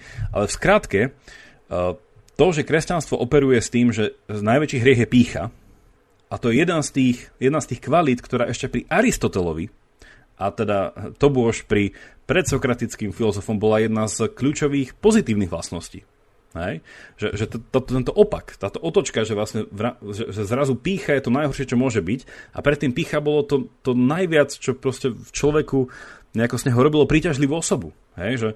Že keď si zoberieme tú antickú spoločnosť, že to je spoločnosť svoch, ja to rád volám, že tam ľudia majú piedestály, sochy, niečo hodné obdivu, že vtedy ešte neboli koncepty dobra a zla, ale chvály a hany, že to spoločnosť teraz stavia na sláve, že kto boli tí slávni. Hej, tí, ktorí sú hodní nasledovania v tom, že boli pyšní, hej, ale vtedy by sa to nenazývala pýcha, ale volalo by sa to nejaká svojbytnosť, alebo nejaká Aristoteles to volá, že je to pozitívny obraz o sebe. Hej, čo by sme dneska povedali, že máš byť asertívny. Hej, že dneska sa hovorí, že máš byť asertívny, máš byť proste nenechať sa tými druhými, tak no a potom Nietzsche príde, že nevoláte to pýcha? Hej, že nie je toto dedičstvo kresťanstva po mŕtvom Bohu, že ešte stále žijeme v spoločnosti, kde egoisti, a to je ďalšie, že prečo egoizmus zlý a altruizmus dobrý? Že to je opäť, podľa Nietzscheho, to sú tie kresťanské nejako prežitky, s ktorými sa buď musíme rozlúčiť, alebo opäť oživiť kresťanstvo. A Nietzsche by povedal, že kresťanstvo je mŕtve, lebo ten Boh nikdy nežil, lebo to bol prázdny koncept. Čiže čo sa od neho kresťania môžu naučiť, ak naozaj nejdu teda s ním polemizovať o tom, že kto mal pravdu, že prečo sa Nietzsche mýlil alebo nemýlil, že zobrať si od neho presne ten druh tej kritiky, a kde ja to úplne akože že zo spätnej väzby a z toho, že čo mám s mojimi študentami, či už veriaci alebo neveriaci, že naozaj uznávajú existenciu toho fenoménu, že napríklad v rámci kresťanského spoločenstva si nejako podvedome vedený k tomu, že máš byť pokorný až do tej miery, že si nejako neautentický, alebo že pošlapávaš sám seba, alebo že nerastieš, že máš nejako v sebe nedať ráz tým schopnostiam, ktoré by jasné, že boli drzé, boli by proste v niečom vyzývavé až nejako nepríjemné voči druhým, ale že úplne nejaké škrupulózne dbanie na tú pokoru, ako teda Nietzsche by to možno skritizoval, že možno ani tí kresťania to až tak niekedy nemusia mať správne. Čiže v tomto akože vidieť ten správny nejaký balans teda z kresťanského uhla pohľadu. A tam teda ešte na dôvážok je teda vždycky tá úvaha, že počuj Nietzsche, že tí tvoji nadľudia, že to neboli tí svetci? Alebo že to nie sú ten ideál toho človeka, ktorý natoľko riskuje a žije ten nebezpečný život, že vníma taký vyšší ideál od seba samého, ktorým sa on naplní, až že zandá život, že počuj, že to neboli tí svätí? Čiže tam je veľa vecí, čo sa u Nietzscheho dá kritizovať a kde sú paralely s kresťanstvom, ale že ja stále hovorím, Nietzsche to je to je syn luteránskeho pastora, ktorý naozaj pozná svoju Bibliu. Je to človek, ktorý minimálne v tých prozaistickejších dielach, to sa nedá odlúčiť od kresťanskej interpretácie, kde on naozaj sú state, tak hovoril Zaratustra, kde on presne evokuje Ježišov súd a kde si vlastne to stádo, on by povedal kresťania, vyberajú Barabáša a nie Ježiša. On to tam evokuje všade. Len je to opäť také kryptické, že on nechce, aby to s tou chrčalo, a teda v rámci kresťanského príbehu môžem to iba zakončiť tým, že toto dielo tak hovoril Zaratustra, kde Zaratustra schádza z hory ako nejaký 20-ročný učeň, ktorý si ide hľadať, teda ktorý chce konvertovať celý národ na nejaké učenie. Tak je to veľmi pekné v tom, že on najprv si myslí, že skonvertujem všetkých, potom príde k tomu, že tak asi iba apoštolov, a potom príde na to, že ani z tých apoštolov tí ľudia sa nedajú normálne presvedčiť. Čiže je to taký zrkadlový, proste taký evanielický, teda evanieliový obraz, že on naozaj prichádza k tomu, že nakoniec ten Zaratustra sám v také nejakej skepse, hej, hovorí, že vlastne, že kto tomuto vlastne verí, že či ja sám tomu verím, tomuto učeniu. Takže zdá sa, že jedným z tých posolstiev, čo by dal kresťanom, je, že by mal byť autentický, byť samým sebou, a v kresťanskom ponímaní by to znamenalo, že buďte svedcami asi. A keď mi to príde, a povedz mi opäť, čo si myslíš, že podľa mňa skupina svedcov by mohla byť pre niečo nadľudia, ale nie niektorí iní. A tam mi príde, keď to vezmeme do extrémov, že človek, ktorý sa že celý život modlí v kláštore a takto strávi svoj život, ale predsa, že je taký ten svetecký život, kresťanský, tak pre Nietzscheho by to nebol asi na človek, lebo sa zavrie do kláštora, nevyužíva svoje talenty, nedáva priestor svojej kreativite a možno to tak trošku proste aj hrá, lebo vie, že to je správny spôsob života, ktorý má on, spoločnosť a Boh rád. A ešte mi príde taká paradoxné pozorovanie, čo mi pri tom napadlo, ako si hovoril, že sa mi zdá, že pre Nietzscheho by mal byť na základe jeho vlastných kritérií aj apoštol Pavol, ktorého vôbec nemal rád, že on by mal byť taký na človek. Lebo on riskoval svoj život, riskoval všetky svoje talenty a tak ďalej a vrhol to do viery, ktorú si osvojil, a mi to príde, že by mal byť na človek pre Nietzscheho. No, to sú presne, že to sú tie otázky, keď už sa prichádza ku kritike Nietzscheho podľa vlastných kritérií. Kde je to veľmi zaujímavé, že v tomto je rád, a to je, že niekde smerom ku koncu nášho kurzu, že ja tam vopchám na silu Homéra a postaví Achilla a Odysea. Pričom Achilles by bol taký ten druh toho bojovníka, ktorý je veľmi, môžeme to povedať, že behaviorálny, že hodnotený vzhľadom na vonkajšie pôsobenie. Že pritom Achillovi naozaj nezaujíma jeho myšlienky a intencie a jeho túžby, že čo robí? Čo spravil? Hentoho zabil? Zase je hrdina. Zabil najväčšieho z nepriateľov, zase je hrdina. To sa môže niekomu zdať, že to je ten človek. Hej. Ja osobne tam vždy dodám, že skôr to, o čo ide Nietzschemu, a teda dostanem sa až k tomu, čo ty si povedal, že už je trošku až nie Nietzscheovské, ale stále to v tej jeho logike sa zdá, že to dáva zmysel, že oveľa lepšia postava je Odysseus, ktorý je vlastne že človek, ktorý súčasne že bol vojak, a teda vonkajškom sa prezentoval ako ten svojbytný, ale Odysseus bol ten týpek, ktorý vymyslel to trojského koňa. Hej, že on bol stratég. A on bol súčasne ten človek, ktorý keď sa vracal domov, a teda Odyssea je celá o tom, že je tam taký ten krásny, tá epizóda, keď ho vlny vyhodia na istom ostrove. A on sa proste pozrie doprava, doľava piesok, voda, piesok, kde si? Netuším. Hej. A zrazu počuje obďaleť, že nejaké ženské hlasy. A zrazu počuje ich viac a počuje, že jeden je dominantnejší a druhý ako keby mu slúžili. A príde na to, že je to asi nejaká urodzenejšia postava a jej služobníčky. Hej. No a vlastne Odysseus, že iba tie mentálne procesy, že on bol vynikajúci rétor a on v tej chvíli sa snažil, že tak pozri sa, Odysseus, si vyplavený na nejaký ostrov, kde nevieš, kde si, vraciaš sa domov, si v dobe, kde medzinárodné ľudské práva nič negarantuje. Môžu ťa zabiť kedykoľvek, len tak, lebo si tu proste sa tu vyplavil asi nahý. A zrazu sú tu nejaké ženy, ktoré ty máš stretnúť, a on už si pripravuje reč. On si pripravuje, proste obmienia všetky možné stratégie a scenáre, ako by to možno mohol spraviť, aby povedal to a už iba začal tým správnym slovom, aby nezomrel. A toto je krásne na Odysseovi, že jeho volajú, že bol polytropos, že človek mnohých spôsobov. Že vlastne, že on vedel hrať na veľa strán, v zmysle tomu, že bol rétor, ale aj vojak. Že vedel sa že v každej situácii nejako vynájsť. A toto je v niečom ten nadčlovek, ktorého hlásal Nietzsche, ale stále to, v tom teda, keď tam dávame tú kresťanskú interpretáciu, tak vlastne to ide od toho externého do externo-introvertného až do introvertného, kde by Nietzsche opäť nesúhlasil s tým, že je to na človek. Lebo to je ten príklad napríklad už spomínaného Augustína z Hippo, že keď písal tie svoje vyznania, že čo je to za na človek, keď v podstate tá dráma sa odohrávala vo vnútri. Hej? Že keď to, ten boj s tým zlom, ktorý odohrával, bol v jeho myšlienkach a úmysloch.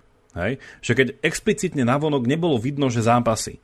A toto je akože krásne vidieť na tom, že v čom Nietzsche, a to je akože opäť, že ďalšie rôzne témy, ktoré sa dajú ťahať, že akým spôsobom on, aj keď kritizoval postmodernu, tak jej dal veľmi intenzívny input v niečom, že ako sa aj cez čítanie jeho diel dostalo k tomu, že zrazu vidíme toho na človeka ako človeka, ktorý je iba v myšlienkach. Čo si o sebe myslím? hej, po čom túžim, že nepotrebujem mať nejakú externalizáciu toho celého. A toto je šťastie veľmi zaujímavé, lebo paradoxne, hej, postmoderná ako sekulárny jav by povedal, že neexistuje nejaké to duchovno, ku ktorému sa hlásim, ale súčasne v tej nejakej internalizácii toho nejakého vlastného ega, ktorému ja dávam zrod len v rámci toho, že ja som ten, ktorý nám myslí. Ako keby sa nadpájam na taký ten, nejaký ten kresťanský prúd toho, že v tom myslení, a to je ten Descartov argument, nech ťa nešťastný, že sa napájam na nejakú tretiu entitu, ktorá nie je telo, mysel, ale nejaký boh. Hej? Že je to ten, že až ten Berkeleyho tá mysel, ktorá myslí na všetko. Ale teda, že v tomto je to zaujímavé, že čo by Nietzsche, že čo on považoval za na človeka, ale čo v logike jeho myšlienok by sa ešte dalo považovať za na človeka. Že či to naozaj nemôže byť ten seba obetavý človek, ktorý koná v skrytosti, hej? Povedala by kresťanská tradícia. Že to je ten, ktorého úmysly nevidí žiadny človek. A to je paradoxne na tom to, že v niečom žijeme tú dobu, keď toto je to relevantné. Že nie ani čo robíš, ale že ako o sebe rozmýšľaš, kým chceš byť, kým sa identifikuješ, že si.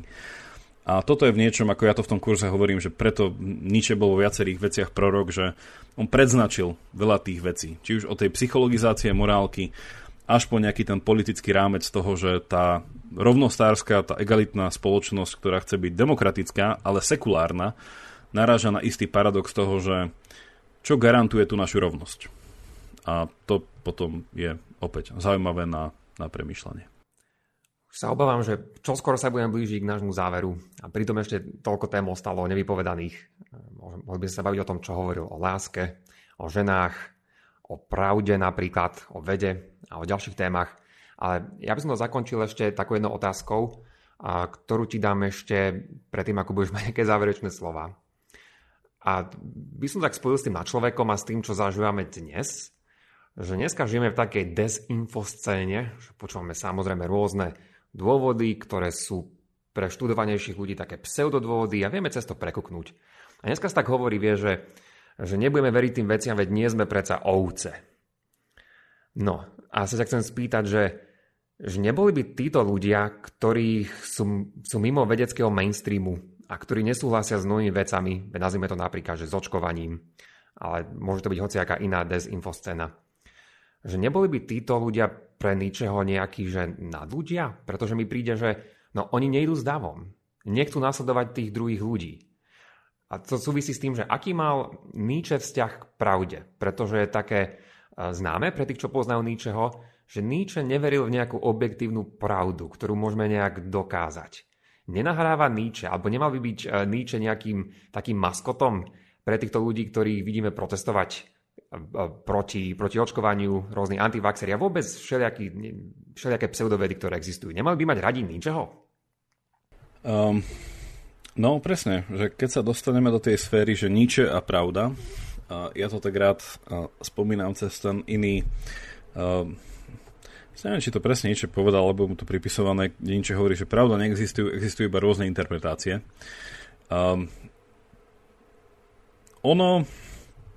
Či sú títo ľudia, napríklad tí antivaxeri, či sú nad ľudia. Ja si osobne myslím, že Nietzsche by povedal, že nie sú nad ľudia. A to z toho dôvodu, že nejdú až tak ďaleko, ako by mohli. A v niečom je to stále to zbabelstvo tých posledných ľudí, čo je zdrojom ich motivácie konať. Že ono sa môže zdať, že sú to tí hlasnejší, tí, ktorých viacej počujú, tí, ktorí sú viacej prítomní a majú ako keby silnejší názor. Ale v niečom, a to je otázka, ktorú riešime aj na našom kurze, že či ničeho na človek je nevyhnutne politický. Či je to nejaké politické zviera. Lebo ja tak načrtávam takú myšlienku, takú romantickú, že je to ten umelec, taký sebatvorivý človek, ktorý má ten štýl a nejakým sa pod vlastnou taktovkou sa nejakým stáva. Ale nič je nevyhnutne tam v tom svojom rozlíšení medzi tou morálkou pánov a morálkou otrokov a teda tou stádovitou morálkou, že ten rozdiel, ktorý tam je, a tam je teda ten prienik do politiky, že Nietzsche je elitársky. že Nietzsche naozaj je aristokratický v tomto slova zmysle. Nie, nevyhnutne to musí byť nejaká dedičná alebo teda rodová šľachta, ale Nietzsche verí v takéto opäť predsokratické alebo také ranoplatónovské, že v nejakého filozofa kráľa, že spoločnosti majú vládnuť iba tí najlepší. Čo by Nietzsche kritizoval je, že títo ľudia, ktorí sú, môžeme to nazvať takže krikľúni, že nemajú dostatočné odvahy na to, aby išli že all the way down, že úplne do extrému v tom, že však vnímam, ako funguje spoločnosť, tak idem a neviem, že spravím si politickú stranu a idem sa uchádzať o hlasy ľudí. Že už v tom by to bol náznak toho, že sú to ľudia, ktorí viacej, nie že sú pravdiví, keďže tá pravda by bola veľmi subjektívna v tom slova zmysle, ale že autentickí v tom, čo hovoria. Že jedna vec je mať, že poviem to na príklade, že jedna vec je mať na Facebooku profil Kvietok 433 a mám tam obrázok Kvietku a tvrdiť proste, že COVID neexistuje a neviem čo. A druhé je tam mať proste Jakub Betinský, má tam moju fotku, má tam akože popis, má tam všetko a poveda to isté. Hej. A Nietzsche by povedal, že pokiaľ ste v tej prvej kategórii a naozaj nie ste v nejakej spoločnosti, ja neviem, 200-300 rokov dozadu, kde musíte naozaj publikovať pod akože pseudonymom, lebo ste v ohrození života, tak on povedal, že vy ste práve že tí poslední ľudia, lebo ste davoví v tom, že nedokážete dotiahnuť tie veci, lebo nesledujete žiadny vyšší cieľ. A toto je vlastne to Nietzscheho naviazanie na tú predsokratovskú antiku, že na človek je v niečom ten hrdina, ktorý vie, za aký proste cieľ položiť svoj život. A tí poslední ľudia sú tí ľudia, ktorí idú nejakú tú trasu toho na človeka, že chcú mať nejaký lepší život, alebo chcú mať pohodlnejší, chcú mať proste nejaký, nebyť obmedzený pravidlami, ale už nie sú schopní spraviť to, čo on v tých rôznych obrazoch hovorí, že už nie sú schopní vyliezť na to lano, kde by preliezli od zvieraťa na človeku. Že oni sa vlastne zasekávajú niekde v tej prvopočiatočnej ľudskej skúsenosti, že aha, mám jazyk, aha, viem kriticky rozmýšľať, aha, viem povedať niečo nesúhlasné s iným, ale už neviem prejsť do tej metaúrovne toho na človeka, kde som kritický sám voči sebe. Alebo kde idem až do tej miery, že verím niečomu svojmu a viem proste reprezentovať tých ľudí až do tej úrovne, že by som chcel zmeniť spoločnosť. Opäť, že tu je to taká tenká voda, že, kde sa naozaj ponúka, a to, čo som na začiatku hovoril, že nemôžeme opomenúť Nietzscheho sestru Alžbetu, ktorá vlastne z toho jeho posledného diela Vôľa k moci, ktoré teda ona zostavila z ničeho poznámok, ktoré teda poznáme po tým, ako to dielo, ktoré bolo prezentované Hitlerovi a inšpirovalo ho k nejakej pointe toho, že teda, že ideme hľadať nejaký priestor pre nadľudí, že my sme tá nadrasa, alebo niečo také. Ale opäť, že toto sa dá z toho ničeho odvodiť, ale nie je to ten smer, ktorým Nietzsche to chcel ťahať. Že ak naozaj by tá otázka bola skôr o tých antivaxeroch a že kde je tá pravda, či to sú tí nadľudia, tak paradoxne by Nietzsche mohol povedať, že oni nie sú tí nadľudia, lebo to nedotiahli, že začali, hej, sú kritickí, majú nejaký svoj názor, ale nedotiahli to práve v tom, čo ja tam ukazujem, že ten rozdiel medzi Achillom a Odysseom. Že oni to proste nedotiahli v tom kritickom myslení. Že oni sú tí vojaci, ktorí idú na ten facebookovské boisko, ktorí možno sú tam niekedy aj ochotní zomrieť v tých svojich pseudonymoch a opäť sa zrodiť v nejakom inom niku, ale že oni nie sú ochotní tam dať, že ako keď sa hrajú karty, nie? Že all-in. A keď nie si tam schopný dať all-in, tak nie si na človek. Lebo na človek je ten umierajúci a sebeumierajúci a preto aj v tom, ako som hovoril, v tom Zaratustrovi je ten obraz toho, že zomierajúci na ceste stávajúca nad človekom už je nejaký náznak na človeka hodný pochovania. Že títo ľudia, povedá to tak veľmi škaredo, že keby na tom Facebooku tie ich avatári zomreli, tak nič ich nepochová. Hej. Tak do tému som ani nečakal takéto prepojenie s antivaxérmi, sa na konci budeme rozprávať. Ale nič je celkom relevantný aj v tomto. No aspoň sa môžeme baviť, že čo by na nich povedal, čo sa týka pravdy a autenticity. Nuž, budeme pomaly končiť, ale predtým ti dám ešte šancu, že ak sme na niečo zabudli, tak môžeš to hociak doplniť, ak niečo napadá, ale inač, či to využiješ alebo nie, tak potom mám na teba ešte poslednú otázku a to je, že aký si myslíš, že by bol Nietzscheho odkaz pre našich poslucháčov Pravidelnej dávky? Ja to využijem v tom, že ja som to spomenul tak úplne, že letmo, ale že Nietzsche sa dneska radí medzi tých tzv. Že existenciálnych filozofov, alebo že existuje takže existencializmus ako nejaké filozofické hnutie. ja učím aj ten kurz o existencializme, kde o ňom hovoríme, ktoré je také zvláštne hnutie. Že ja som chcel iba teda dopovedať to, že častokrát ten hlavný mýtus, ktorý ide ohľadne Nietzscheho, je ten, že buď je to protonacista, alebo že je to taký šašo v zmysle toho naozaj toho takého Zaratustru, ktorý skáče z miesta na miesto a nemá nejakú jasnú pozíciu. Hej, že bude to úplne jasné, kým je a je protonacista, alebo je to nejasné, kým je a tým pádom na čo sa proste ním zapodievať. Tu je veľmi dobre, teda ja si myslím, že je to fajn ho dať do toho chlievika, že existencialista, i keď existencializmus ako taký ešte v 19. storočí neexistoval, čiže to celé také expos nálepka, ktorá šťastie dáva zmysel, šťastie nie. Ale opäť to poukazuje na to, čo som povedal, že existencializmus je, že tá myšlienková nejaká pozícia, ktorá sa pozerá na tie otázky filozofie z pohľadu prvej osoby. Že je to o tom ja. Hej? Že to je prvá vec. Druhá, že filozofia je môj osobný príbeh. Že pre existencialistu filozofia je autobiografická. Že a v tomto, že toto a ďalšie nejaké tie prvky existencializmu úplne sedia na ničeho a tak podľa mňa je potrebné jeho filozofiu chápať. Že on naozaj, že je to filozofia, ktorú on dáva ako keby niekomu. Že nehovorím, že je to Aristoteles, ktorý Nikomachovi písal nejaké poznámky a mu dával proste rady, ako dobre žiť. Ale že je to naozaj to psychológii. Že skôr tá celá analýza, ktorá tam je psychologická. Že z pohľadu prvej osoby. A tá analýza má byť autobiografická. Že ja si píšem ten svoj príbeh, ktorý nebude mať večný život, v ktorom ja mám byť ten na človek. Nemá to byť nevyhnutné politicky aplikované. Čiže v tomto podľa mňa ten existencializmus je fajn ako taký interpretačný rámec. Má to svoje obmedzenia, ale asi by som tým začal. Ako poznám Nietzscheho, určite by povedal našim poslucháčom, aby išli na patreon.com/pravidelnadavka a aby podporili dobré veci. Vieš čo, ty si to už akože spomenul. Ono sú opäť, že keď preberáme Nietzscheho, tak sú také tie kľúčové frázy a slova, neviem, že mŕtvý boh, stádová morálka a tak ďalej, tak ďalej.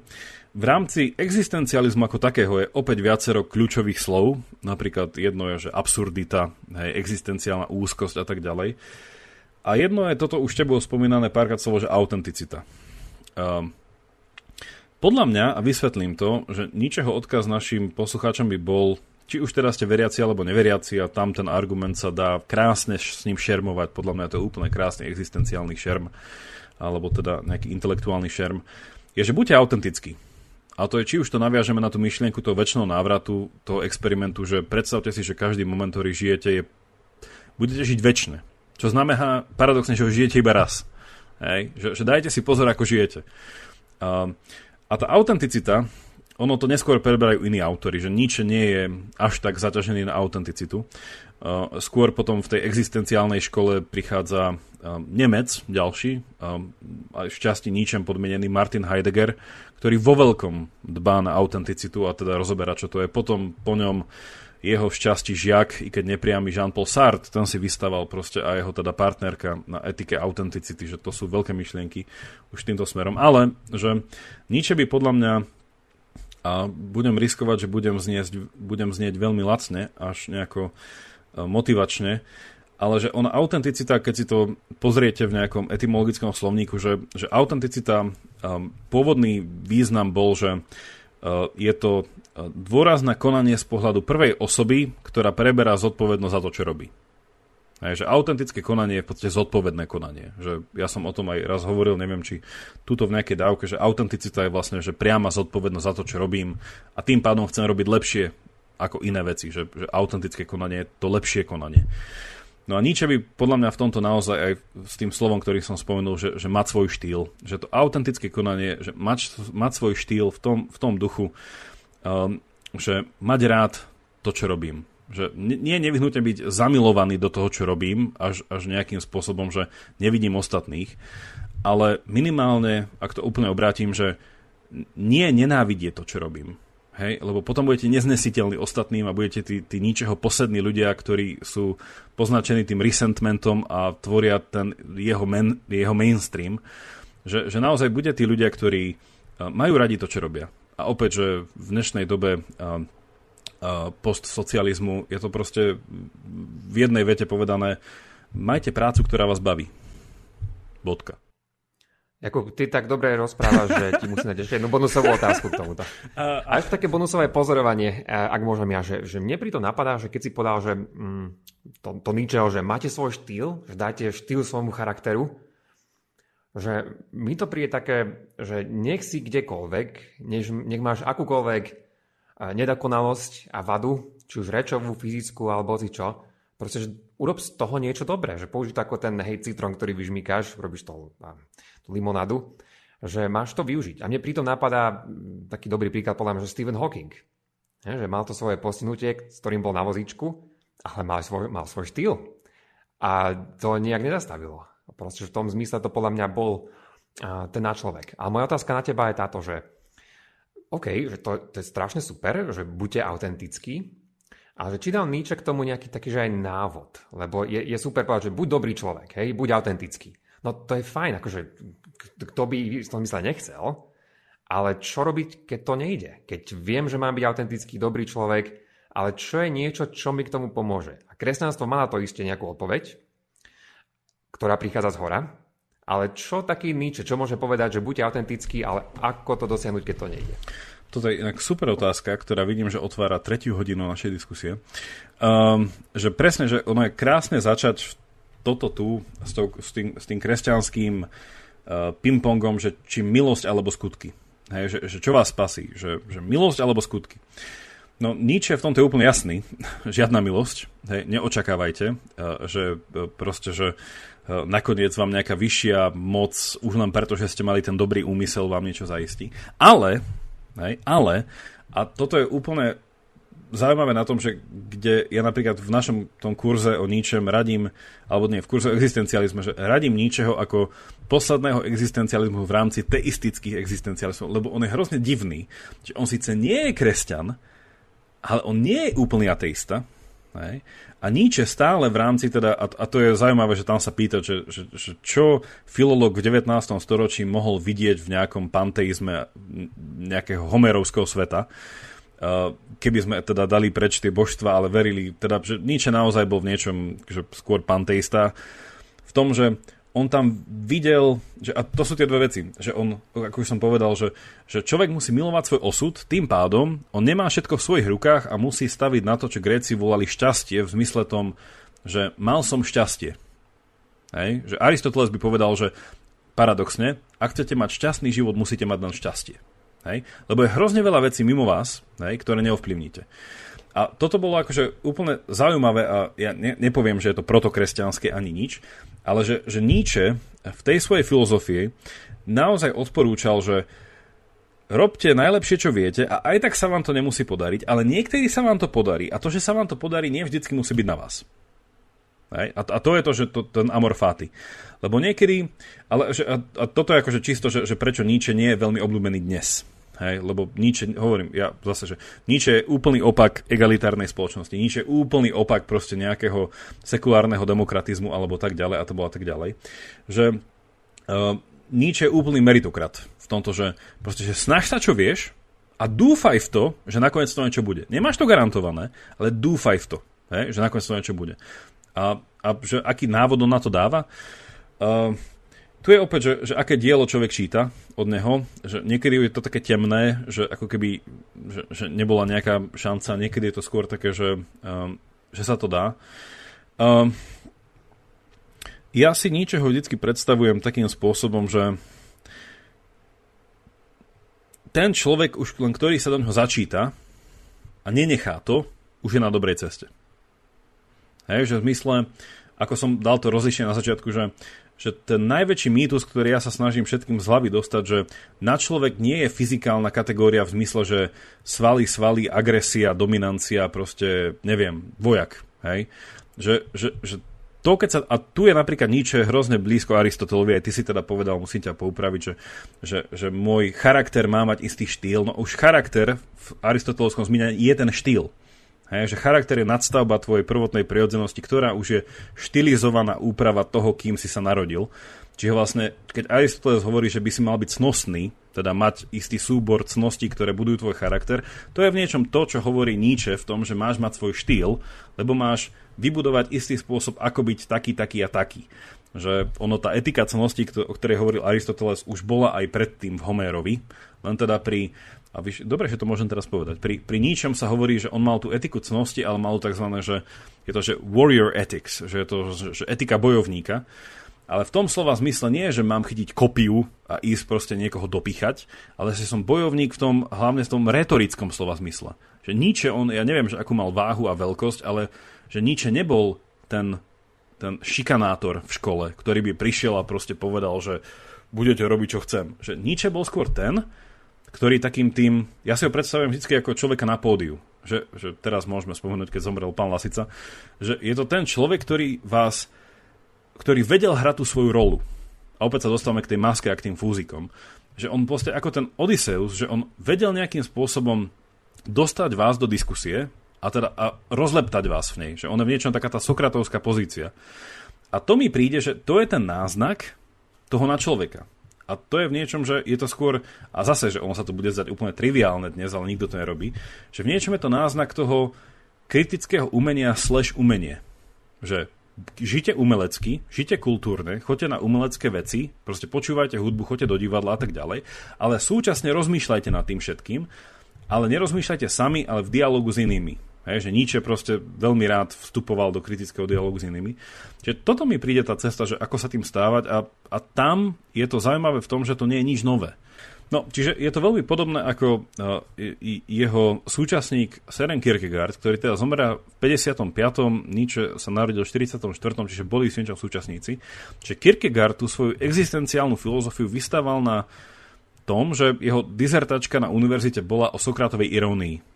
Vlastne, že celé je to o tom, že ten sokratovský vtip a ten vtip, to je to umenie, tá umelecká časť, preto tá kultúra. A to sokratovské, čo je, že to je ten inteligentný humor. A preto som spomenul Lasicu, že to stávanie sa nad človekom je viesť život a dialog v rámci teda toho životu s druhými, kde ja robím ten inteligentný humor, tú sokratovskú iróniu, že ja to viem robiť inteligentne a zmysluplne, ale súčasne si uvedomujem, že ide o niečo viac a súčasne o niečo menej.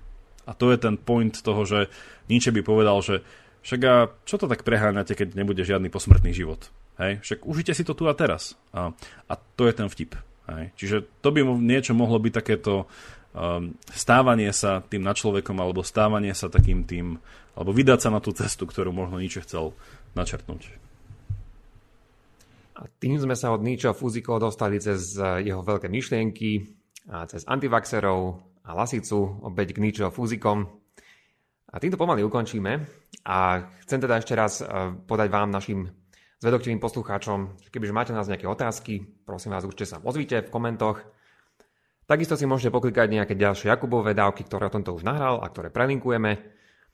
Nože, tešíme sa veľmi na to, že tento rozhovor vypočujete a že ak by ste mali záujem, tak myslím, že určite radi s vami spravíme nejaký podobný rozhovor o nejakom inom filozofovi alebo vecovi. Dáte nám vedieť, ako to vidíte. A podľa toho sa už my dvaja v budúcnosti zariadíme. Takže z mojej strany ďakujem veľmi pekne za počúvanie a Jakub a ja vám prajeme, aby ste boli zvedoktiví a nech vám to myslí. Majte sa a v rámci možnosti majte fúziky. Tak.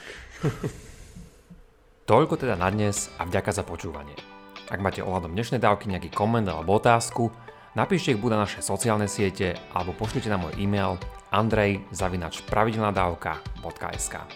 Ak sa vám dnešná dávka páčila, podporte nás napríklad cez patreon.com/pravidelnadavka a všetko info je na pravidelnadavka.sk. Teším sa na vás na budúce. Buďte zvedoktiví a nech vám to myslí.